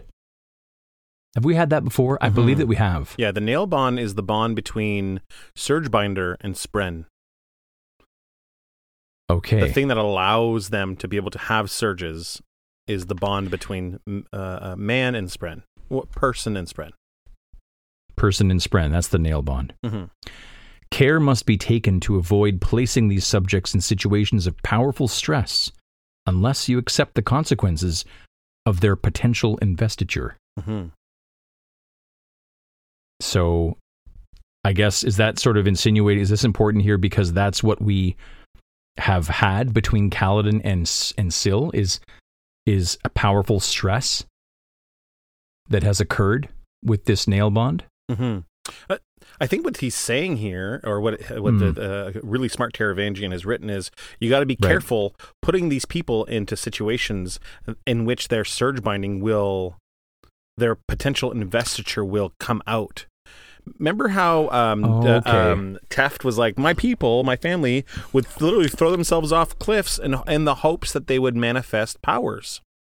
And what they're saying here is Right. you've got to take care must care must be taken to avoid placing these subjects in situations of powerful stress unless you accept the Mm. consequences of their potential investiture. Their investiture Mhm. being and we've had this word many times now and with no real explanation of what it means, their potential Mhm. potential investiture meaning their power. So be careful What's what you do. invested? Yeah. Yeah, what's invested in each person, right? hmm That stormlight that's been invested in them. That's that's an interesting way to put it, isn't it? Mhm. It's an investment. Mm-hmm. That's that's kind of neat, actually. I like that. Okay, getting into the chapter. Mhm. It's chapter seventy-seven, chapter two of the Centerland. Man, are we on it Um, or what? We are on it like a river suddenly undammed. The four armies flooded out onto the plateaus. Shallan is watching from horseback. Her little part of the convoy included Vathah and her soldiers, along with someone named Marri. I don't know if we've had that name before, M A R R I, which is her lady's maid. No. Okay. Gaz had not arrived yet. Vathah claimed to not know where he was. Um, next paragraph for me, I noted that that it's, it's Shallan's perspective. She's the one who's um, thinking all these these things. A story that had begun with Gavilar and Dalinar's first hunting expedition into the unclaimed hills Mm-hmm. years ago. I like the fact that she's kind of seeing it as a narrative as well. Right. She's seeing, she's like she's looking at these, you know, the thousands of soldiers marching out. Um, must be a grand spectacle, Mm-hmm. and she can't help but feel like a part of a story started by Gavilar and Dalinar and the unclaimed hills. Now came the final chapter, the, The mission. Final That- chapter. um, got to get a little Europe in there. yeah. for all our European listeners, little Europe. um, now came the final chapter, the mission that would unearth the truth and determine the future of the shattered plains, the Parshendi, and perhaps Alethkar itself. Right. I just I love that. It's one of my little highlights is her referring to it as a story that she's a part of. We've already had that in the narrative previously by your part to play. Yep. You know, with Taravangian. Um yeah, I just I, I just think it's cool. And it's nice that things come come around full circle because you know we know Hmm. that yes, this whole thing started because the brothers went Yeah. hunting and they came across Hunting, yeah. these listeners, these Parshendi, and then from there things went downhill, right? Mhm. Mm-hmm. Adolin trots up beside Shallan on Sureblood. Mm-hmm. a beautiful, pure white horse, and she says, You purposefully gave me a slow horse, didn't you? Sure did. Oh, I'd smack you if I could reach you up there. you said you don't have a lot of experience riding, so I picked a horse that had a lot of experience being ridden. Trust me, you'll be thankful. Pretty cool. Pretty cool, yeah. I want. I, I like it that you know he picked a horse with a lot of experience riding. Mm-hmm.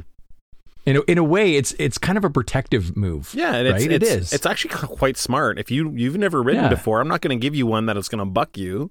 I'm going to give Right. you one that's very used to having used to being ri- Yeah, Yeah. No, I, I, I- took it as a little thing that he's he's caring I'd be curious what uh, what Denver Rose has to say about this because she's uh, quite the uh, equestrian. She's quite the the, the horse girl. Yeah, so I'd be curious to hear what I she had to say about that. this. You know, whole thing that Adolin's pulling here. Is this the right move in the horse world? Yeah. Um, you purposefully gave me this slow horse. Yeah, I did. I want to, to ride in a majestic charge, though, as we begin our expedition, says Shallan. And you can do so, Right. says Adolin. Yeah, but slowly. Well, technically, slow speeds can be very majestic. yeah, but technically, a man doesn't need all of his toes. So, shall we remove a few of yours to prove it? He laughs. As long as you don't hurt my face, I suppose. Again, I love it. Him protecting his face. A Mhm. little later, we learn that I think it's coming up actually that his helmet is uh, to the side. He doesn't want it to mess his hair uh, before Yeah. he needs Yeah, the helmet. so you know, um, don't be ridiculous. I like your face. Aw, so Yeah. this is th- we, we do get quite a bit from here uh, from Shallan that that she does like him. hmm She reveres him, but we get another thing in this that Yeah. surprised me. Yeah. Just literally right Shard here. plate. There. Yeah. Shard plate helm hanging from his saddle so as not to mess up his hair. I had to put it as one of my little highlights. I just it, it just enforces the character, you Yeah. know? It's just you're you're the reader's reminded by what's important to him. Yeah. Shallan is. That's why he got her the horse but Yeah. his hair is also. He's important. also yeah. He also really cares about his hair. And you know what? And I can't, can't- blame him. He's got this like I terrific blonde hair with black streaks in it. Come on, you got to protect that shit. I'm totally thinking the vibes of the Hair Harrington here. I'm watching Stranger Things. I I love Steve. Uh, me too. It's just the hair. I haven't. I've only watched It's two just- episodes yet. We haven't found enough Okay, time to be able no to go. No spoilers. But man, do I love that character? So the great. hair yeah. is just the best. Yeah. Uh, him and Dustin. Oh yeah, it's just it's phenomenal. Um, okay. Um, he was kind. This is Shallan thinking about Mhm. Adolin. He was kind. He was noble. He was genuine. It didn't matter that he wasn't brilliant. That's hilarious. yeah. It didn't. Doesn't really Didn't matter, matter so much that he's kind of yeah. stupid. Yeah. Which reminds me of another great quote that I absolutely adore, which is uh, in Mary Poppins when, um, oh gosh, what's her name? I can never, never, never remember that actor. Anyway, she was a Broadway star, big deal. She, um, You mean Mary Poppins? Says- Mary Poppins, Julie- when she Julie comes in the door with, with no, no, not, not, not Julie, the, the, the actor that plays uh, the little kid's uh, mother oh yes. and she comes in with the suffragette song about the vote Mhm. about women's votes and rights and she says uh, although we adore men individually as a group we, we think they're rather stupid so i just every time i hear that line it's like my favorite Yeah. that is my highlight i think that's my highlight of mary poppins is really okay. that. Well, when we do a pod about Mary Poppins, I'll ask you your Yeah. highlight. Okay, so going back to this, um, he was kind, noble, genuine. It's it didn't matter that he wasn't brilliant or whatever else Kaladin was. Right. So she's like, you know, like she couldn't even define it, yeah. says here. So there. Next paragraph, Sean. This is huge. This is huge. This next paragraph, unless I'm wrong, this is about Kaladin. Yeah. No, it totally is. It totally is. It's in it's in italics. Passionate with an intense, smoldering resolve. A leashed. Oh my god, that's funny. Smoldering resolve. Now, now I'm thinking. T- now I'm totally Disneying out here. The smolder, which was uh, the look on on Flynn Rider's face in Tangled, which would be the Rapunzel you story. just love that movie so much. Eh? where where he gave he gives the smolder like here's the look I'm going to give you the smolder Yeah. um, passionate with an intense, smoldering resolve, a leashed anger that he used because he had dominated it. Yeah. let's let's hope so. Let's hope it's leashed and that Kaladin dominates it. And a certain tempting arrogance, not the haughty pride of a high lord, instead the secure, stable sense of determination that whispered no matter who you were or what you did, you could not hurt him, could not change him. He was. Remember how Syl's saying just be? Mm-hmm. He was. Right. Like the wind and rocks were. That's not, she's not talking about Adolin there. No, she's think. talking. She is saying there is something about this man, and and Right. we know that Kal feels the same way. There is something about her. There's right? something about her. Shallan completely missed what Adolin had said, and now she was blushing. She says, What was that? Yeah. And then Adolin says, I said that Sebarial has a carriage. You might want to travel with him. Because I'm too delicate for riding, says Shalon. Did you miss that I walked back through the chasms in the middle of a high storm? Uh, no, no but Yeah. walking and riding are different. I mean, the soreness. The soreness, she asks. Why would I be sore? Doesn't the horse do all the work? That's so funny. he looks at her, his eyes are widening, and she's like, um, dumb question? You said that you had ridden before. Yeah, ponies on my father's estates, around in circles. All right, from that expression, I'm led to believe that I'm being an idiot. when I get sore, I'll go ride with Sebarial. This is great. Again, I love Mr. Sanderson's um, uh, dialogue. Yeah. It's just, it's, It's so great. much fun to read. You, you you you learn so much about the characters just through their interactions with each other. It's so Oh. great. Absolutely. You know, it's funny. Um, in in the in the paragraphs in the text that's devoted to you know just um, informing us about what's going on. There's there's there's so much. But Mhm. you're right. The dialogue. There's so much there. There is a lot. You're right. He's just constantly giving the reader something like to. that that line chew, when she's like, "Did great. you uh, did you miss that I walked back through the chasms in the Yeah. in the middle of a high storm?" Like for me, Yeah. I'm reading about between the lines and it says, "Did you miss that I'm a total fucking badass and that I walked back through the chasms in Yeah. the middle?" You know what I mean? Like that's what she's saying to that's him. it. Remember, I'm a really saying. badass. I'm Like, paraphrasing. yeah, Yeah. exactly. Yeah. Oh, jeez, I love it. Dumb question. Ponies, when I get sore, okay. he says before you get sore, we'll give it an hour. Right. So again, he's protecting her. Next paragraph, like what you said, which I loved when you reminded me of this, is that even though Jasnah's gone, hmm she's not gone, Right. and she comes up. She comes up all the and time. so this is, I and you know it's what? won- it is wonderful. And and I equate it to how Gavilar was always around in the first book. Even though the, the old king Sure. Gavilar was dead in already dead in Way of Kings, he Yeah. he the, the specter. Remember, I always said the specter of Yeah, old the king, old king. yeah. He he stayed with them all the time. Da, uh, uh, Dalinar would quote him. It would always come up with Jasnah and Shallan's research. Like he he always was around, even though the whole Mm-hmm. reason they were at the Shattered Plains was because of him. So he was always there. And now the same thing happened to his daughter. She dies early in the book, and her she stays there the entire time. She's with us the whole way. They're like nearly headless Nick, like the ghosts They that hang around in. and he just pulls it back and in, like uh, a slit in yeah. the neck. Yeah, yeah, it's gross. My kids hate that. headless. My my kid. Can you fast forward? I don't want to see nearly headless Nick. That's what my kids say.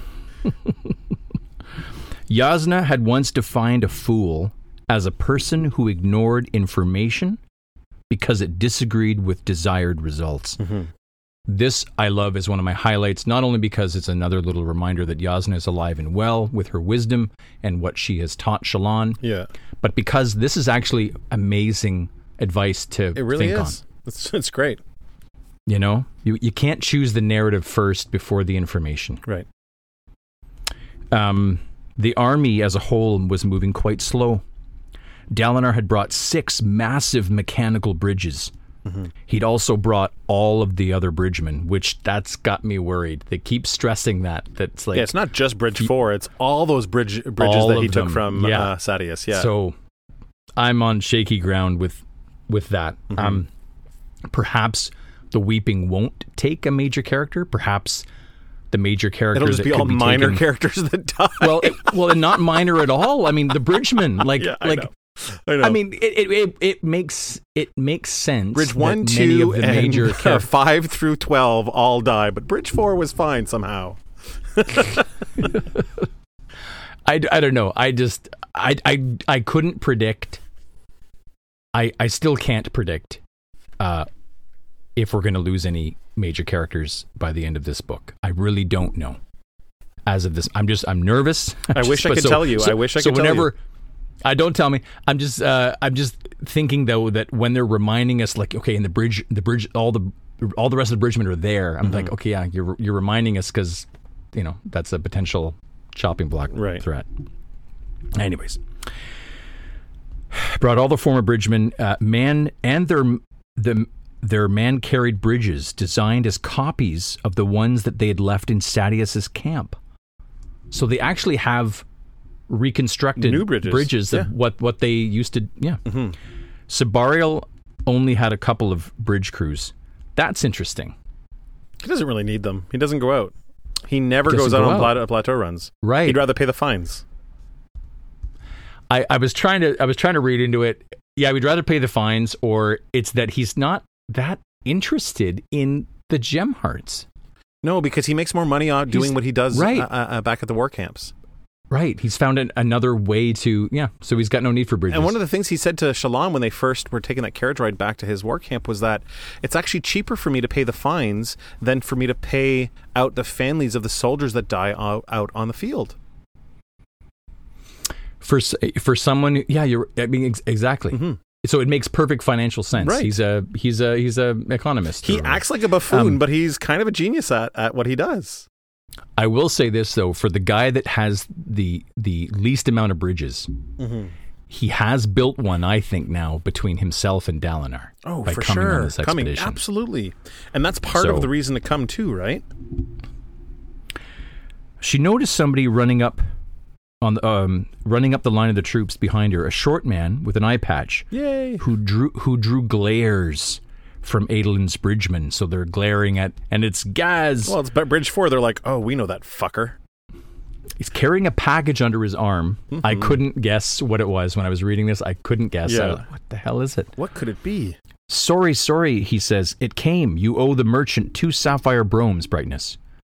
It? Yeah, you asked me to find one for you. I, I storming did. She unwraps the cloth, and inside is a book. The Words of Radiance. Hmm. The cover said. The sides were worn and the pages faded, stained, some spilled ink. Rarely had she seen had she been as pleased to receive something so damaged. Gaz, she said, you're wonderful. Mhm. He, gr- he grinned, shooting Vathah a triumphant smile. Thank you, Shallan says. Thank you truly, Gaz. It's tr- kind of fitting, eh, that uh, she finally gets this book back in the same, like, pretty much page that she mentions Jasnah again. It's like I finally got something back that I lost, even though I can't get it all Mhm. back. I finally got something that I, back that I lost that was really Sure. important. You know? Yeah. Yeah, it's nice. and I like just, it. I, I- it, it couldn't have just been more um, meaningful when this happened for so many reasons. One, because it's Gaz. yeah, he really So is trying to become a better person, which is amazing. I know. I just hope. I just kind of hope that if there's any future for Gaz in this story, that uh, that the you know bridge bridge four, the bridgemen end up giving him a break. Yeah, they just can realize that- acknowledge that, he's changed or whatever. Yeah, Right. You know, Yeah. um, that would be cool if uh, that opportunity is given Gaz. But uh, the other thing that makes it so great is that I'm looking at my book in reading this with you, and it's all worn. The spine is all worn. Dude, look, it was just. I'm holding so mine up. Mine, mine's the hardcover. I don't even have. Right. I don't It's even have the hard. It's just pages bound. I don't even have the hardcover parts. Oh my gosh, that is swollen like four times its original size. Did you read that in the tub? Yes, I did. Because it looks like it looks like eighteen times bigger. Yeah. It's like a sponge. it's huge. It's like huge, It's huge. Yeah. dude. That's a that's officially the tome, the It tome is. version. It's the the lots of words of radiance. That's what this version. Is. The lots of words, Ex, extra words. Of, Yeah. Okay, we get a scene change here. Shallan found the distraction of the book extremely welcome. The armies were moving around rather slow, as she uh, uh, quotes here, as uh, slow as a, a herd of sleepy chulls. And the scenery she did find was boring, even though she had said, I think, the opposite to the boys earlier. hmm The book was wonderful and frustrating. But what was the wicked thing of eminence, in quotes, that led to the recreants, she thought? It was Hmm. their second day of traveling out on the plains. She was riding in the coach. It had baffled Adolin that she didn't have her maid with her, but Shallan did not want to explain pattern to the girl, so that makes sense. hmm So let's let's go back a second here.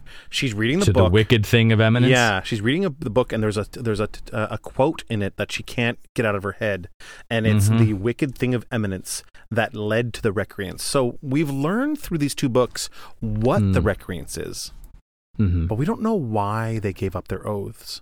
We still have no no idea why they decided to abandon all their shards and give up being Knights Radiant. And drop all their. Yeah. Right. We still don't know why. And it seems to be that there's a hint here, which is the wicked thing of eminence. So sh- she seems they must to have- be. the oath had to have been a lie. Hmm. That's Well, we're gonna. there's we're- a- we might be able to find out because it seems that this is a hint that maybe the answer to that is in Words of Radiance. in the book itself. It might be, yeah, and it might be right. It might be in our book, Yeah, Words of Radiance, and it might be in right. her book, Words of Radiance. So The wicked thing of eminence. Eminence. That's I did. I should, I should have looked up the word to get uh, a better definition of it. The- Eminence. I think it's a wicked thing of evanescence. Is that what it is? Evanescence. That's funny. Um, okay, well, maybe we can we can ruminate on that in a bit. I don't know if I want to take up the time now, but Mm-hmm. Yeah, uh, that's the fine. No, it's, it's definitely something to think about as we're as Shallan's reading of Words that- of Radiance and we're reading the end of this Words of Radiance. Maybe keep that in your mind. It it reminds me again. It just keeps coming up that radio headline from Paranoid Android. Ambition makes you look pretty ugly. It's so good. Wicked, a wicked thing of eminence. It's so good. No, no, no, no, no, no. It's, it's so good. You know what? T- to me, Radiohead is a, is a verb. It's something you do. It's, it's Radiohead. like because you like. It's like a bobblehead. Like Yeah. the music is so so great. you know it's seven four time. Whatever. Whatever. Quickly, can go on. quickly. On. Favorite album. by Radiohead. Yeah. Ugh, I have to pick. Just quickly. Just knee jerk reaction. dude. Knee jerk reaction. Well, oh jeez, I don't know. Uh, I don't want an explanation. A. I just want a title. Kid A, but damn the Bends Planet Telex. Give me Okay. a break. Whoa, whoa. That- I didn't say I said one. I didn't say rank your Dude, okay, look, we, we do multiple highlights. You can't say I can't pick multiple Radiohead records. for Forget That's it. very true. Forget That's very it. true. Okay. If I can break the if I can break the rules, you can too. We're all about the multiple singles here. On this yeah. Um, just for for FYI, In Rainbows is mine, but let's continue. Yeah, that's a great record. Mm-hmm. But okay. Anyways, um, gush, gush, gush. Listen to Radiohead. Um, second day of travels, riding in coach. The book had a chapter for each order of the Knights Radiant and Mm-hmm. talked about their tr- their traditions, their abilities, and their attitudes. It's like a textbook almost. Dude, this is amazing. Yeah. I want. I really want to read the actual thing. You know what I you? mean? Like Yeah. it's so. Yeah. I, I know that it feels like we are because I'm reading the words of radiance Yeah. right now. So, um, but at the same time, I almost, I almost want to read the actual. That's what he's Like he's, what al- he's probably reading. already written them. Knowing Sanderson, he's probably already written them. And once the series is so? over, he'll probably release. Oh, by the way, guys, here's the word. Here's the way of kings, the actual way of kings. Oh, Here's the words of radiance, the actual words of radiance. wicked. Wouldn't that be awesome? It'd, it'd be incredible. Be incredible. Um, the book had a chapter for each of these things, but it was written 200 years after the Recreants. Right. And by then, facts, lore, and superstition had mixed freely. I love that. And it, and it was written in an old dialect of Alethi using the proto-script, which was the precursor to what they use now, which is the women's script Mhm. of, uh, of the modern day. yeah, that's really cool, eh? It is cool. But again, it's part of her frustration because she spends all of her time sorting out meanings, occasionally calling over some of Navani's scholars to help out with definitions and interpret. It's a lot of work. Mhm. Like, this is something her and Jasnah would have loved to have, you know, Oh, of course. To pour gone through and- over yeah, in great course. detail. Jasnah would probably- have been like, Jasnah probably read her copy many times over, and she because she gave that copy true. to to Shallan, right? So sh- I'm Right. sure they would have went through it, and she would have said, "Oh, make make sure you read this passage and that passage." She had learned a great deal from this book so far. Um, each order had different ideals hmm to determine advancement. Remember, we've talked Um, about that, right? Yep. Some orders were individualistic, like windrunners, which functioned in teams with a specific hierarchy. I put a I put an, ast- an asterisk there. Functioned in teams, Yeah. a windrunner. Yeah. Do do we know definitively that Kaladin is a windrunner? If he were to be any Knight Radiant, he would be a wind run a windrunner. Syl told him as much. The thing that I Right, find and really given- and funny given is, the is that Syl Yeah. has said she's the only one that defied the rules and came to the physical world to find someone, to find Kal. She's the only honor spren. So that is done so. yeah, that has done so. But they typically Hmm. work in teams, which is really funny because she's the only one. He's the only windrunner. She said, "I'm the only one that's come." So it's kind of the opposite. only one that but maybe she's the only one that she knows of and what i was dreaming up when i heard team is i'm thinking oh man i'm thinking this is you know this is the avengers Right. this is like some kind of a superhero team Mhm. this is maybe why Shallan and um and Kaladin have this connection Right, but what Um, they're the book is saying is that they that while some orders are individualistic, windrunners Mhm. tend to work as a te- uh, teams of other windrunners, and that there's a hierarchy among oh, them. okay so they're saying with other windrunners And okay what I'm saying is that Syl and that Syl is the only uh, honor spren that came to give to to make a windrunner. So it's funny that the book says one thing, but the evidence we have in the actual real world is that there is only one potential windrunner out there. Remember, because Hmm. she said no other no other honor spren would give Szeth the ability to do what he's doing. So he's doing things by other means and Hmm. that she's the only honor spren out. So yeah, Okay, well that makes me a little more confused, but okay. Um, would the others be appearing then? She thinks, with regards to the Knights Radiant, Mhm. as she and ya- as she and Jasnah had, men who could glide elegantly across the ground as if they weighed nothing, women who could melt stone with a touch, Pattern had offered some insights, telling her what sounded likely to, that uh, what was real, um, and what was a mistake based on hearsay. Mm-hmm. His memory, his, it says here, his memory was spotty, but it was growing much better. And hearing what the book said often made him remember more. Which is great. That's cool. That, yeah. That he's helping her out with this. I- I- and it's I- and he's like that. helping her out and it's helping him out too. Right. Yeah. The, at least at least one of them is still continuing uh, with their, I guess their bond. Right. I want Syl back so bad. I don't know what's going on. I just hope that the Stormfather was incorrect or lying about that she's dead. The coach did make her feel shut away, though. So, being inside studying in the coach, not everyone who tries to take care of you is trying to do what your father did, Mm-hmm. she told herself. This is written in italics, so it's like two different, um, I guess, points of view within her mind or something. Like the so she's she's, I guess, feeling like her her father would you know tuck her away, Right. but then she's got a part of herself that's reminding herself, hey, but you know what? Not everyone is It's like your dad. Yeah, exactly. Yeah, Exactly. that's that's one of my little highlights. Actually, is this little moment. Mm-hmm. Um, she had pain in her thighs from riding in the saddle, but Stormlight had made it vanish. Hmm. Interesting. Mm-hmm. Pattern says, hmm, and he climbs up onto the door of the carriage, and Pattern says, it comes. Shallan looks out the window. There were drops of water sprinkling her face. The rocks began to be coated and darkened. There began a steady drizzle. It's the weeping. Mm-hmm. She pulls down the shades and scoots to the center of the seat so she wouldn't get uh, rained on. She soon found out the pleasing sound of water muffled the soldiers' voices and made a, a better reading experience. A quote sparked her interest, and so she dug out her sketch of the shattered plains and her old maps of Stormseat. I need to find out how these maps relate. Multiple points of reference, preferably. So she's trying to overlay them, I think. To Mhm. if she, if she can get one or two points of reference, Right. that could be a great indicator of how to proceed. Right. I can kind of see it develop. You know, like she's got one map, she's got another map, and if she could like put, Mhm. she could get one of those maps on like see-through paper and then like put them over top of each other and then like line Overhead them up. projector? Yeah, yeah, kind of thing. and then there's like one that like connects them or whatever. Like, the, yeah. Right. What really drew her attention was the Oath Gate, though.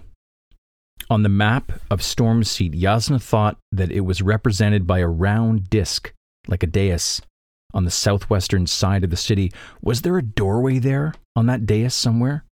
A magical portal to Urithiru? How did one of the knights operate it? Mhm. Let's ask Szeth. Mhm. Because he was dangling his legs, uh, I think, off the top of He it. or was hanging out like in that. Urithiru. Like he, he didn't need an oath gate to get there though. He could just like fly there. What's the deal? What's up, Szeth? Szeth, dude, Come on. let us in. Just like let's hang out or whatever. Like have some shota. Yeah. we'll give you some stew. Just take us to Urithiru. yeah, exactly. Um, okay. Share some orange wine. Yeah. Shallan's uh, carriage started to slow. And I think it stops. The door opens, and it's High Lady Navani. hmm But standing with her is Dalinar, who's holding up an umbrella for her. Yeah, I like this a lot. yeah. I think cute. this is cool. The Blackthorn holding an umbrella for Navani. I really like this. This is cute. Would you mind company? Navani says. No, not at all, brightness. So Navani gets in, Dalinar leaves. I love this so much. This is like incredible. This this The- whole the part. two of them here? This is oh yeah. This whole part is just incredible. I'll point out to you my wild, wildly inaccurate theories. Oh uh, jeez, what? Okay. Okay. I'm, well, hey, look, Yeah, it's you're me. allowed, dude. you're allowed. I'm, I- that's I'm- what makes I'm the show fun. super nervous. Yeah. I'm like on edge all the time. Come on. Like I'm like that character. It was that guy that the guy who's I'm fear. I'm like I'm in a state of panic and fear. Oh, and Inside You know, Out. You, you know that Inside Out. You know that guy with that. Yeah, like the- that's me. Okay, when I'm reading, when I'm, re- it, I'll be lucky to be alive by the time we finish this pod. Yeah, okay, yeah. like I might have like mid pod, yeah. keel over and done. That's it. Um, okay. Um, they start rolling again, and uh, Shallan's thinking, "What? What was my relationship now with Navani? Yeah. She was Adolin's aunt, but she was romantically involved with his father, so she was kind of Shallan's future mother-in-law. Although by Vorin tradition, Dalinar would never be allowed to marry her. Right. I, always that little little dagger I find r- to remind us about Shallan's. Vorinism. Yeah, I know it's it's a little steady prod in this series. I don't know. Mhm. Like, I, I, so so if Navani and Dalinar were to get married, Shallan would greatly disapprove. How would she show that She, disapproval? she pro- she probably wouldn't disapprove, but she's just saying the Yeah. church, the Vorin church, would definitely disapprove. She she's very well learned in in all those things. Shallan had tried for weeks to get this woman to listen to her and had failed. Now, she seemed to have been forgiven for bearing the news of Jasnah's death. Did that mean that Navani actually liked her? So, Shallan says, did Dalinar exile you to the coach to protect you from getting sore, as Adolin did to me? Sore? Heavens no. If anyone should be riding in the coach, it's Dalinar. When there is fighting to be done, we'll need him rested and ready. I came because it's rather difficult to read while riding in the rain. And That's awesome. yeah, and it's like right, It's exactly what right. what Shallan kind of realized by going in the coach. Mhm. She didn't want to go in the coach. She wanted to be part of this majestic march at Right. first. Adolin's like, "You're gonna get sore." Well, she kind of fought she went bit. in the coach after she got the words of radiance. Gaz is like, here, and she's like, going to the coach. yeah, going to the. Co- it hasn't been an hour. I don't care. I don't got a book. Yeah, it's only been twenty yeah, minutes. I've got a book. This is great. Yeah, you're right. This is great. Um, she's a bit like Belle, I guess. Why am I on a Disney kick? You know what? and- You, know what though? Shallan is very much like Belle in that way. Well, the book. Oh, there's oh, there's a rectangular object. I'm gonna go.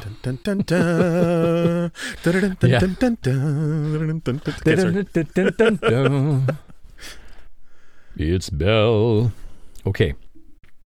Well, sore heavens no.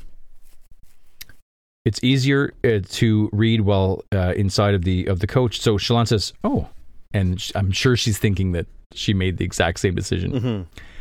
I've been ignoring things that I should not, says Navani, because they bring me pain. I'm sorry, says Shallan. You have nothing to apologize for, Navani says. Holding out her hand toward Shallan, she says, May I? Looking to, I guess, take a look at her notes. Right. Shallan hesitates. Navani says, You are engaged in work you obviously think is very important. This city Jasnah was searching for, according to the notes you sent me. Perhaps I can help you interpret my daughter's intentions. I love this. She's thinking, Was there anything in these pages that would incriminate Shallan and reveal her powers, her activities as Vale? Again, kind of like Kaladin, I love that these characters have other things to protect Right. and preserve. And I like it when they don't forget that. Because remember, she was like super about like I can't show how good of an artist I am because if I Mhm. do, word could get back to the Ghost Bloods and then my cover's blown. Right. And then now she's like, Yep. "Is there anything in here that could incriminate me?" Because one, she doesn't know everyone who's a, a Ghost Blood, right? She doesn't know everybody that's in that organization. And two, she's really trying to preserve. She says her activities as Vale. There's a whole other life that she's trying to protect right here, and it's really fucking awesome. I love it. It's really cool. It's probably it's it's another little highlight, I think. Um, she didn't think so, so she hesitantly hands over her papers.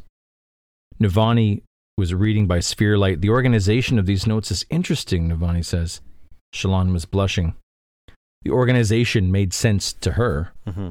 Shallan found herself growing oddly anxious. There's that odd word again. Mhm. She'd wanted Navani's help, but now she found herself feeling like the woman was intruding. This had become Shallan's project, her duty, her quest. Navani, would she insist on taking over completely? Right. Navani, I think, picks up on this because she says, You think like an artist. I can see it in the way you put the notes together. Well, I suppose I can't expect everything you do to be annotated precisely as I'd wish. A magical portal to another city, Jasnah actually believed in this? Yes, Shallan, confirms. Hmm, Navani says. Then it's probably true. That girl never did have the decency to be wrong an appropriate amount of the time.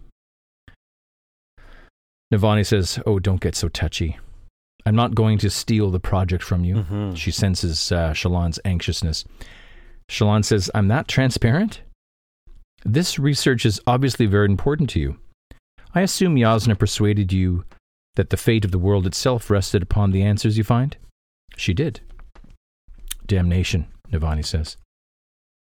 I shouldn't have ignored you. It was petty. It was the act of a grieving mother. Scholars don't have time for such nonsense, says Navani. And Shallan could see a single tear in the woman's eye. Mm-hmm. This is my highlight. This next line here from Shallan is my highlight. You're still human, Shallan says, reaching across, putting her hand on Navani's knee. We can't all be emotionless chunks of rock like Jasnah. She's taking a big shot here, insulting a dead woman to her mother in an emotional moment. It is a very ballsy, and I I approve. There's always there's Navani- always room for jokes. Always. Navani smiles and says, She's sometimes had the empathy of a corpse, didn't she? Brings it out of her, too. Yeah, it's so great. Comes from being too brilliant, says Shallan. You grow accustomed to everyone else being something of an idiot, trying to keep up with you. Chana knows, says, Shal- says Navani. I wondered sometimes how I raised that child without strangling her. By age six, she was pointing out my logical fallacies as I tried to get her to go to bed on time.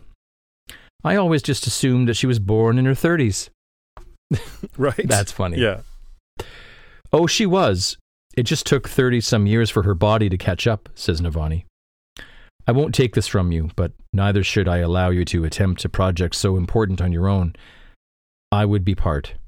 Figuring out the puzzles that captivated her, it will be like having her again. My little Jasnah. Insufferable and wonderful.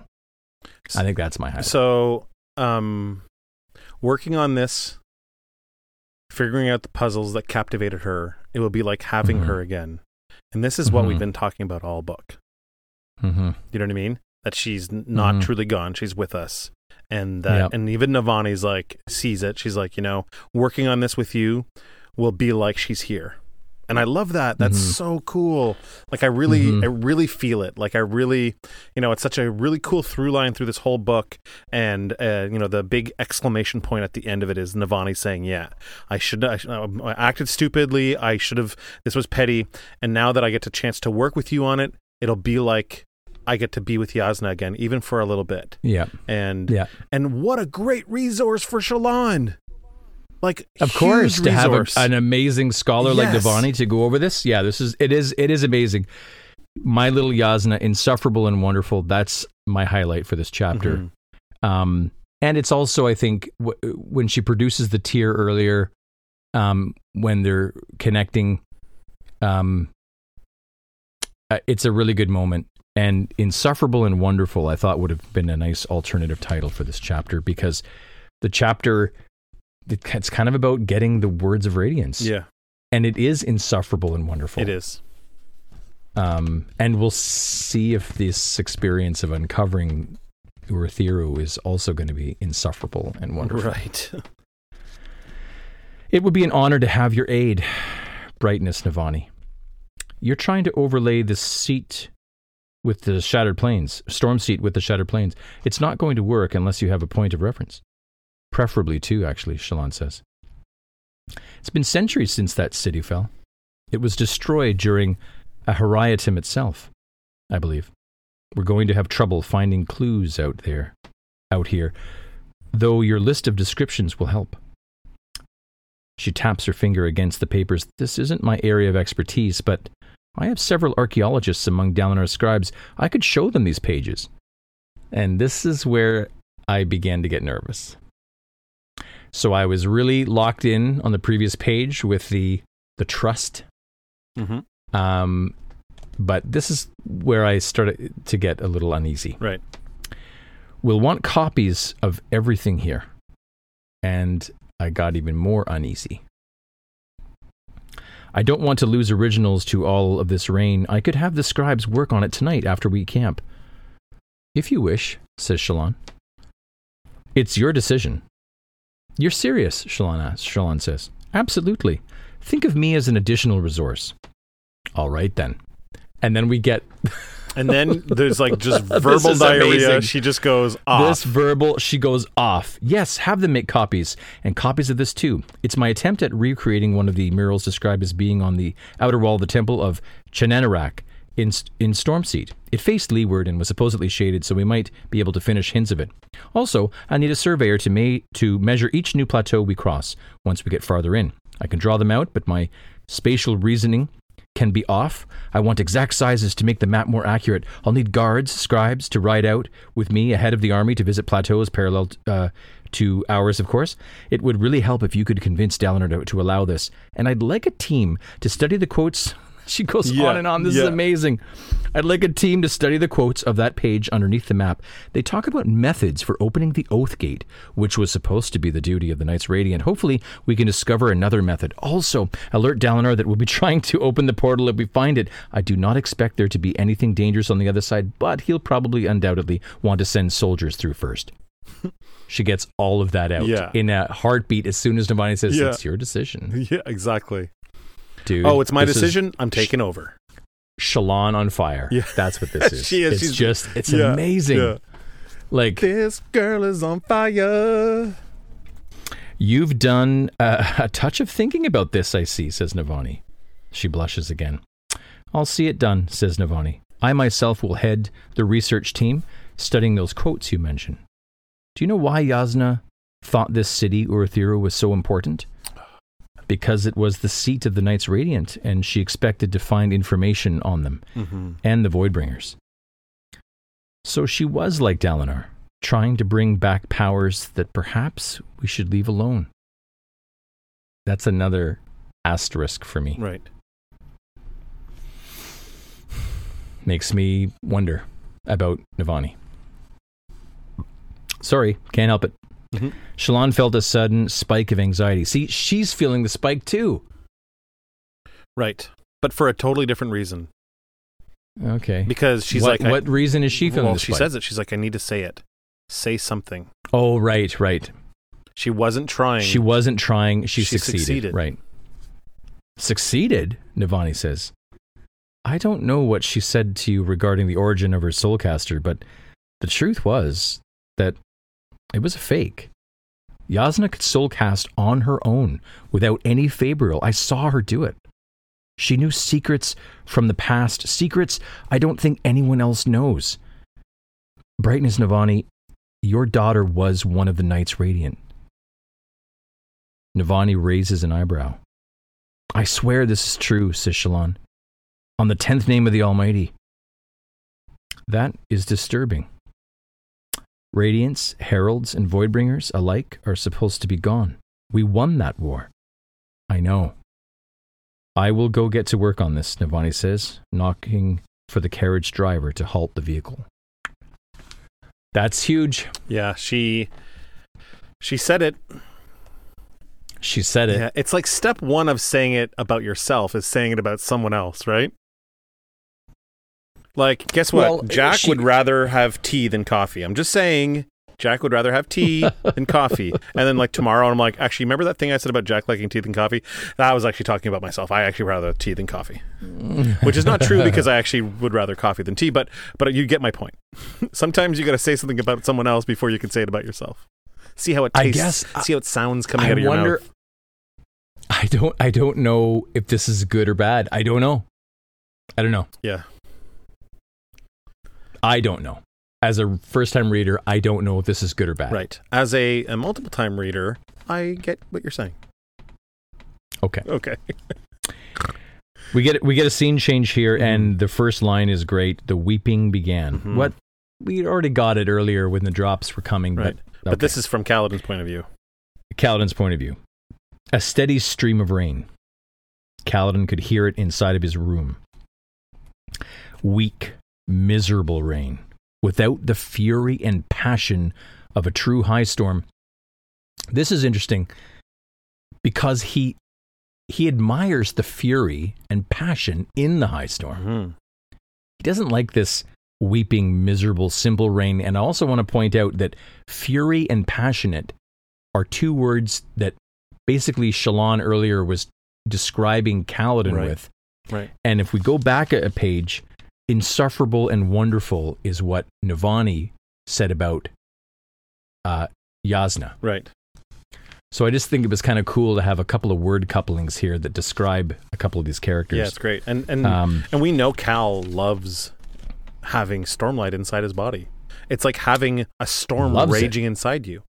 So the Yeah. weeping, you don't even he doesn't have that feeling inside, and he also was not really getting that feeling outside of his body because it's the weeping. There's nothing exciting going on. It's just I feel like it's rain. raining. It's sad raining, and he's listening to too many Cure records. Yep. Although, I would say there are that's uh, an impossibility. You can't listen to the Cure enough, No, in my opinion. I think that there's a but little it, girl it that comes up to him. good music for a rainy day. for sure, and I think that there's a young girl that comes up to him and says, "You know, it can't rain all the time." It can't rain, And then he puts the like white makeup and black the- lines on his, and then he's the crow. Okay, done. You're talking about burn. Um, he curls up and tries to sleep, but he can't sleep. hmm He's wide awake. Dalinar's army had left, and he's not there with him. Right. so he can't sleep. He hated being wounded. Bed rest wasn't supposed to happen to him, not anymore, not not with my powers, not with my stormlight. And then it says Syl, ellipsis. The weeping was a bad time for him. Days were spent trapped inside, leaving him lethargic and uncaring. hmm Again, this is not a good recipe for Kaladin. A knock comes at the door. He says, Come. And the door opens. The overcast of the sky was kept with from the weeping, made everything in perpetual twilight. Moash steps in, wearing his shard plate as always, since he got it. Can't put take can't take it Yep. off. Storms, Kal, were you asleep? I'm sorry. No, I was awake. In the darkness? Kaladin shrugs. Moash clicks the door shut, takes off his gauntlet, hanging it from a clip, pulls out a handful of spheres to light his way. Riches that would have seemed incredible to Bridgman were now pocket change to Moash. Right. It's cool, eh? That's pretty cool. I like those. I like those reminders of the development of these characters. Aren't you supposed to be guarding the king? Says Kaladin. On and off, they quartered the five of us guards up by his rooms. In the palace itself, Kaladin, it's perfect. When? says Kaladin. We don't want to ruin Dalinar's expedition, says Moash, so we're going to wait to assassinate the king Right. until he's out there some distance, maybe until he's engaged the enemy. That way, he'll be committed and won't turn back when he gets the news. Better for Alethkar if he succeeds at defeating the Parshendi. He will return a hero and a king. Kaladin nodded, feeling sick. Right. Yikes. I think another pred- if I'm going to make another prediction here, I don't think Kaladin I don't think Kaladin is going to sit and allow this to happen. I think there's going to be a confrontation, unfortunately, between Kaladin and Moash. That could be a really good scene Right. because that would be Kaladin keeping his honor and having to confront something that it would that would be so hard for him. You know, like to confront a bridgeman, Right. a man His that he brother. saved, a man not that he's just protected. not just one of the bridgemen. He considers Moash his best friend. Yeah. His equal in battle, the one that did the best during the training, Mhm. the one that he's now invested with a shard uh, blade and plate. If he, if there is a confrontation, let's hope Kal gets the high ground. A little, a little Star Wars winky do there. A bit Yeah, a little wink there, but and without Syl, without so. Moash could be a very seriously deadly. and think and think uh, about ca- Kal's leg too. Kal can barely walk. Yep. I don't know what Kal is going to do about this, but him feeling sick, I think that's indicative. It's indicative to to uh, to us, the reader. I think Mm-hmm. that he's not going to sit idly by. He it's not going to happen the way that he's sa- that he's telling Moash. Mm-hmm. We have everything planned out, says Moash. We'll raise an alert in the palace when the assassin in white has been seen. Then we'll do what was done last time. Send all the servants into hiding in the rooms. Nobody will be around to see what we do. Nobody will get hurt. And they'll all believe that the Shin assassin was behind this. We couldn't have asked for this to play out better. And you won't have to do anything, Kal. Graves says that you, we won't need your help after all. So why are you here? says Kaladin. I just wanted to check on you. Is it true what Lopen says about your abilities? That's storming Herdazian. Mm-hmm. Lopen had stayed behind with, Dabber, with Dabbid and Hobber to take care of the barracks and watch over Kaladin. Yes, Kaladin confirms. Well, what happened? I'm not sure. He lied. Mm-hmm. I offended Syl. I haven't seen her in days. Without her, I can't draw in Stormlight. I want to point this out too with this lie thing. What do you think? Th- Earlier with Lopen, he could not lie to a bridgeman. Right, Here, he tells a little lie. right. Is it because he considers Moash slightly outside of that bridgeman? You know what I mean? Maybe. Um, it's actually really a really really awesome thing that you just pointed out because I don't think I noticed Well- it. He couldn't. He could not lie to Lopen, but very Right. quickly lies to Moash. It's a slight one, but it's still there. I think that's indicative that he lies outside of the honor. Right. He's taken a step out. Maybe he doesn't. Moash has. Maybe he doesn't fully trust Moash at this time. Remember, this cha- chapter is called Trust. Maybe that's Mhm. why he lies to him. Is that he he's questioning this trust they have between each other. Hmm. Very good point, dude. I don't think I noticed that. Yeah, I don't know. It's complicated, and I think that that's that could be a component here of what where this Sanderlanche is headed is the clash between Moash and Kaladin.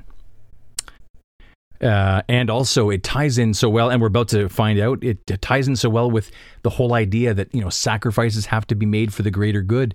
This Amaram point, like Moash, might as well be Am- in Amaram's camp. Right. Because the way he thinks. Though the, the, he does Well, lie yeah. to him. He's like, I'm not sure. But then he tells him. He literally like tells him almost right away. So he lies to him Mhm. and maybe feels bad about lying to him, Maybe. right? Because it says, you know, um, I've offended Syl. I haven't seen her in days. Without her, I can't draw in Stormlight. And then he says, we'll have to fix that somehow.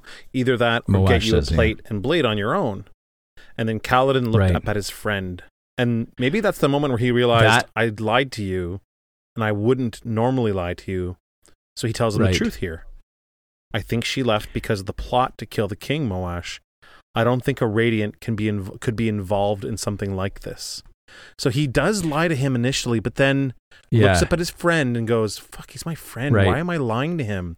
right. Almost right. And I had the I had friend underlined here because I wanted to bring that up that it reinforces that yeah, he does consider him still a friend. Right. Right. Right. So it is cool. It's a very super awesome. complex thing, right? It is. Shouldn't a radiant care about doing what's right, even if it means a difficult decision? Sometimes lives must be spent for the greater good, Kaladin says. Now, is Kaladin so Kaladin is repeating Amaram's Right. line. Right. Does now what I was wondering is does that mean that Moash's life is on the line from Kaladin because Oh, sometimes you're doing. lives Yeah, I see what you're thinking. yeah hmm. That's that's that's interesting. And uh, upon hearing this, Moash says enthusiastically, Yes, exactly. Again, Moash is in Amaram's frame of mind. Yeah. I think Kaladin might also be in that, but in a different way. Hmm. Like maybe he has to kill his friend or at least stop him. Right. That's what Amaram said, says Kaladin, in regards to my friends whom he murdered to cover up his secrets.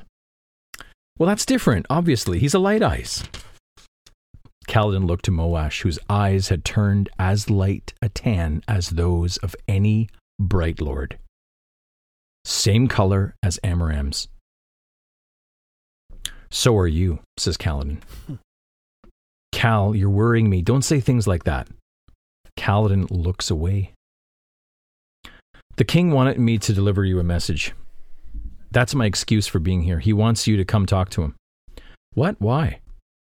I don't know. He's been dipping into the wine now that Dalinar's gone, so not the orange stuff either. I'll tell him you're too wounded to come. Kaladin nods. Kal, Moash says, we can trust you, right? You're not having second thoughts. You said it yourself, Kaladin says. I don't have to do anything. I just have to stay away. What could I do anyway? I'm wounded, with no spren. Everything was in motion. It was too far along for him to stop. Mm-hmm. Great, Moash said. You heal up all right. Moash walks out, leaving Kaladin in the darkness again. Yeah, That's the end of that chapter. That's killer, dude. it is. That last bit is awesome. And again, as a first time reader, like I have no idea what's going to happen with this. Right. It's crazy. We can trust you, right? You're not having second thoughts. You said it yourself. I don't have to do anything.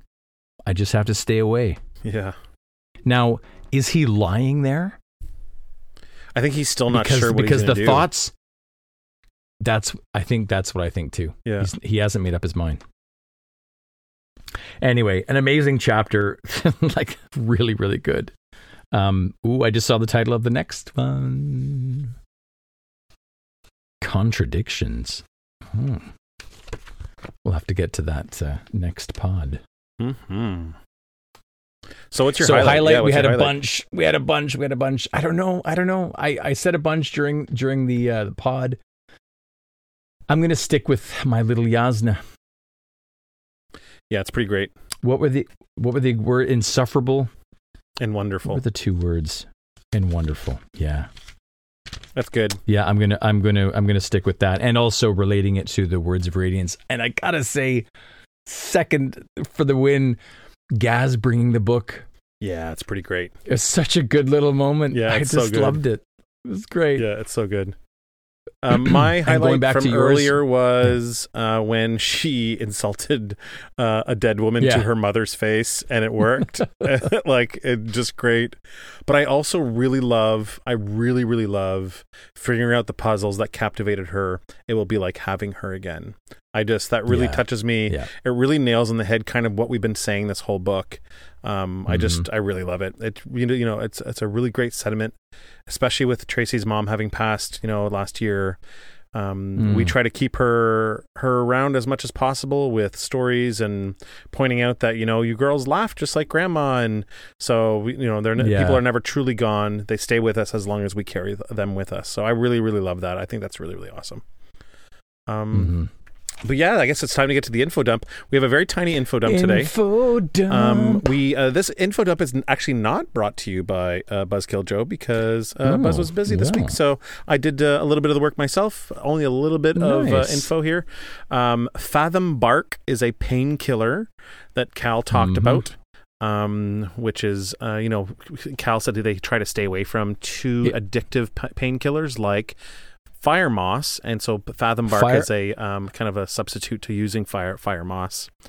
And I wanted to bring up that fire moss was also previously introduced in this book by Tyn. She was actually using it recreationally, like an actual drug. Um, that's the stuff Mhm. that she pinched between her fingers, smushed, and then it like had had the smoke. yeah, and had the smoke, and it like kind of like went Mhm. in through her fingers, and that's how she got high. When I got high, Mhm. When I got high, when I got high. Doo-doo-doo-doo. um, so we also learned about proto script, which is the precursor to the woman's script Proto, which is really cool. That's some of the stuff in Words of Radiance. I didn't really want to go through all of Words of Radiance um, because um, we um, we kind of already read all that uh, material already, like all the stuff that's already in Mhm. there that she's Sure. figured out. Yeah. So I figured let's not go through it again. Um, uh, quick fact check. The lady who played Winifred Banks in Mary Poppins is named Glynis Johns. So I looked that up while we Glynis, were, while we were it. recording. Yes. And Nice. yeah, and uh, last but not least, uh, we get another two mentions of Chanarach, the Herald here. Um, Yes. the- um, Navani Chana says, Chana knows. I've wondered sometimes how I raised a child that could, uh, without strangling her. And then Mm-hmm. Shallan says, I want you to make a copy of this outer wall of the Temple of Chanarach and Stormseat. So we have been getting more and more of these um, herald names, specifically Chana, Chanarach. So I just, I don't know why. It's, it, I it's, am going to go ahead. I- I'm I'm going to join Navani in the uh, I guess r- r- uh, reverence for Chana, but I will add masala on the end of that. Oh, okay. Because I am a big fan of uh, Chana masala. No, nice. There you go. But uh, yeah, so um, that's the info dump. Um, if um, hopefully we will get uh, Buzzkill Joe back next week, and uh, he'll have a more in-depth Mhm. uh, info dump. Um, I think mine was okay though. It was like the good old days. I, well, we we we it was like the good old days. ah, it's good. it's like That's good. Having a rough it. we did we did fine, but we do appreciate Buzz. We really do. Buzzkill Joe's Um, help. The other people we really appreciate is we appreciate the Patreon team, the team that pretty much Mhm. makes this show work. We we can't you know we Mm-hmm. can't do it without you, and we really appreciate it. If you listeners who are not part of the Patreon team want to join, it's never too late. There's so many fun things to do, uh, so many benefits you get on the uh, on the site. You get um, Discord link and uh, you know early access to episodes. There's bonus episodes on there depending on the tier that you pick. So if you want to be part of the pa- Patreon team, go to patreon.com slash heroes of. Um, I am not going to read the long list today because mainly because today was the end of the month and some of the people are not on the list and they're supposed to be on the list and they're not on the list yet because things are wonky at the end of the month. So we're not going to do it today. But I really do appreciate everyone on the Patreon team. So thank you very much for having joined. If you want to reach out to us and tell us that uh, I ramble on too much or that Jack's voice is just too damn sexy, you can do so at heroesofcathra at gmail.com. You can reach out at Heroes of One on Twitter. You can also find us on uh, the Storm Pod on Instagram, which is probably the best way you can find us. Anyways, everyone, um, we really appreciate you listening. Um, so next uh, chapters are 78, I saw the title. 79 and Mhm. 80 we are doing three chapters Oh. next episode um Oh. because it has whoa, whoa. it has to work out that way because we're we had to triple up on one part in this part and because there's two big chapters that I want to leave on their own for their own episodes. And so in order to do that I had to triple up. These are three smaller chapters so I think they go really well together as well. Um, Okay. but uh, yeah so 78 79 and 80 Excited. if you are reading along with us I, th- I know there's a couple of you out there. So um, anyways thank you very much for listening. We love you very much. Till next time. Take care, everybody. The Storm Pod is brought to you by Heroes of. Music and theme song by Jack Forrest Productions. Additional music by Jason Morey. Produced by our wonderful Patreon team and the Heroes of Akathra.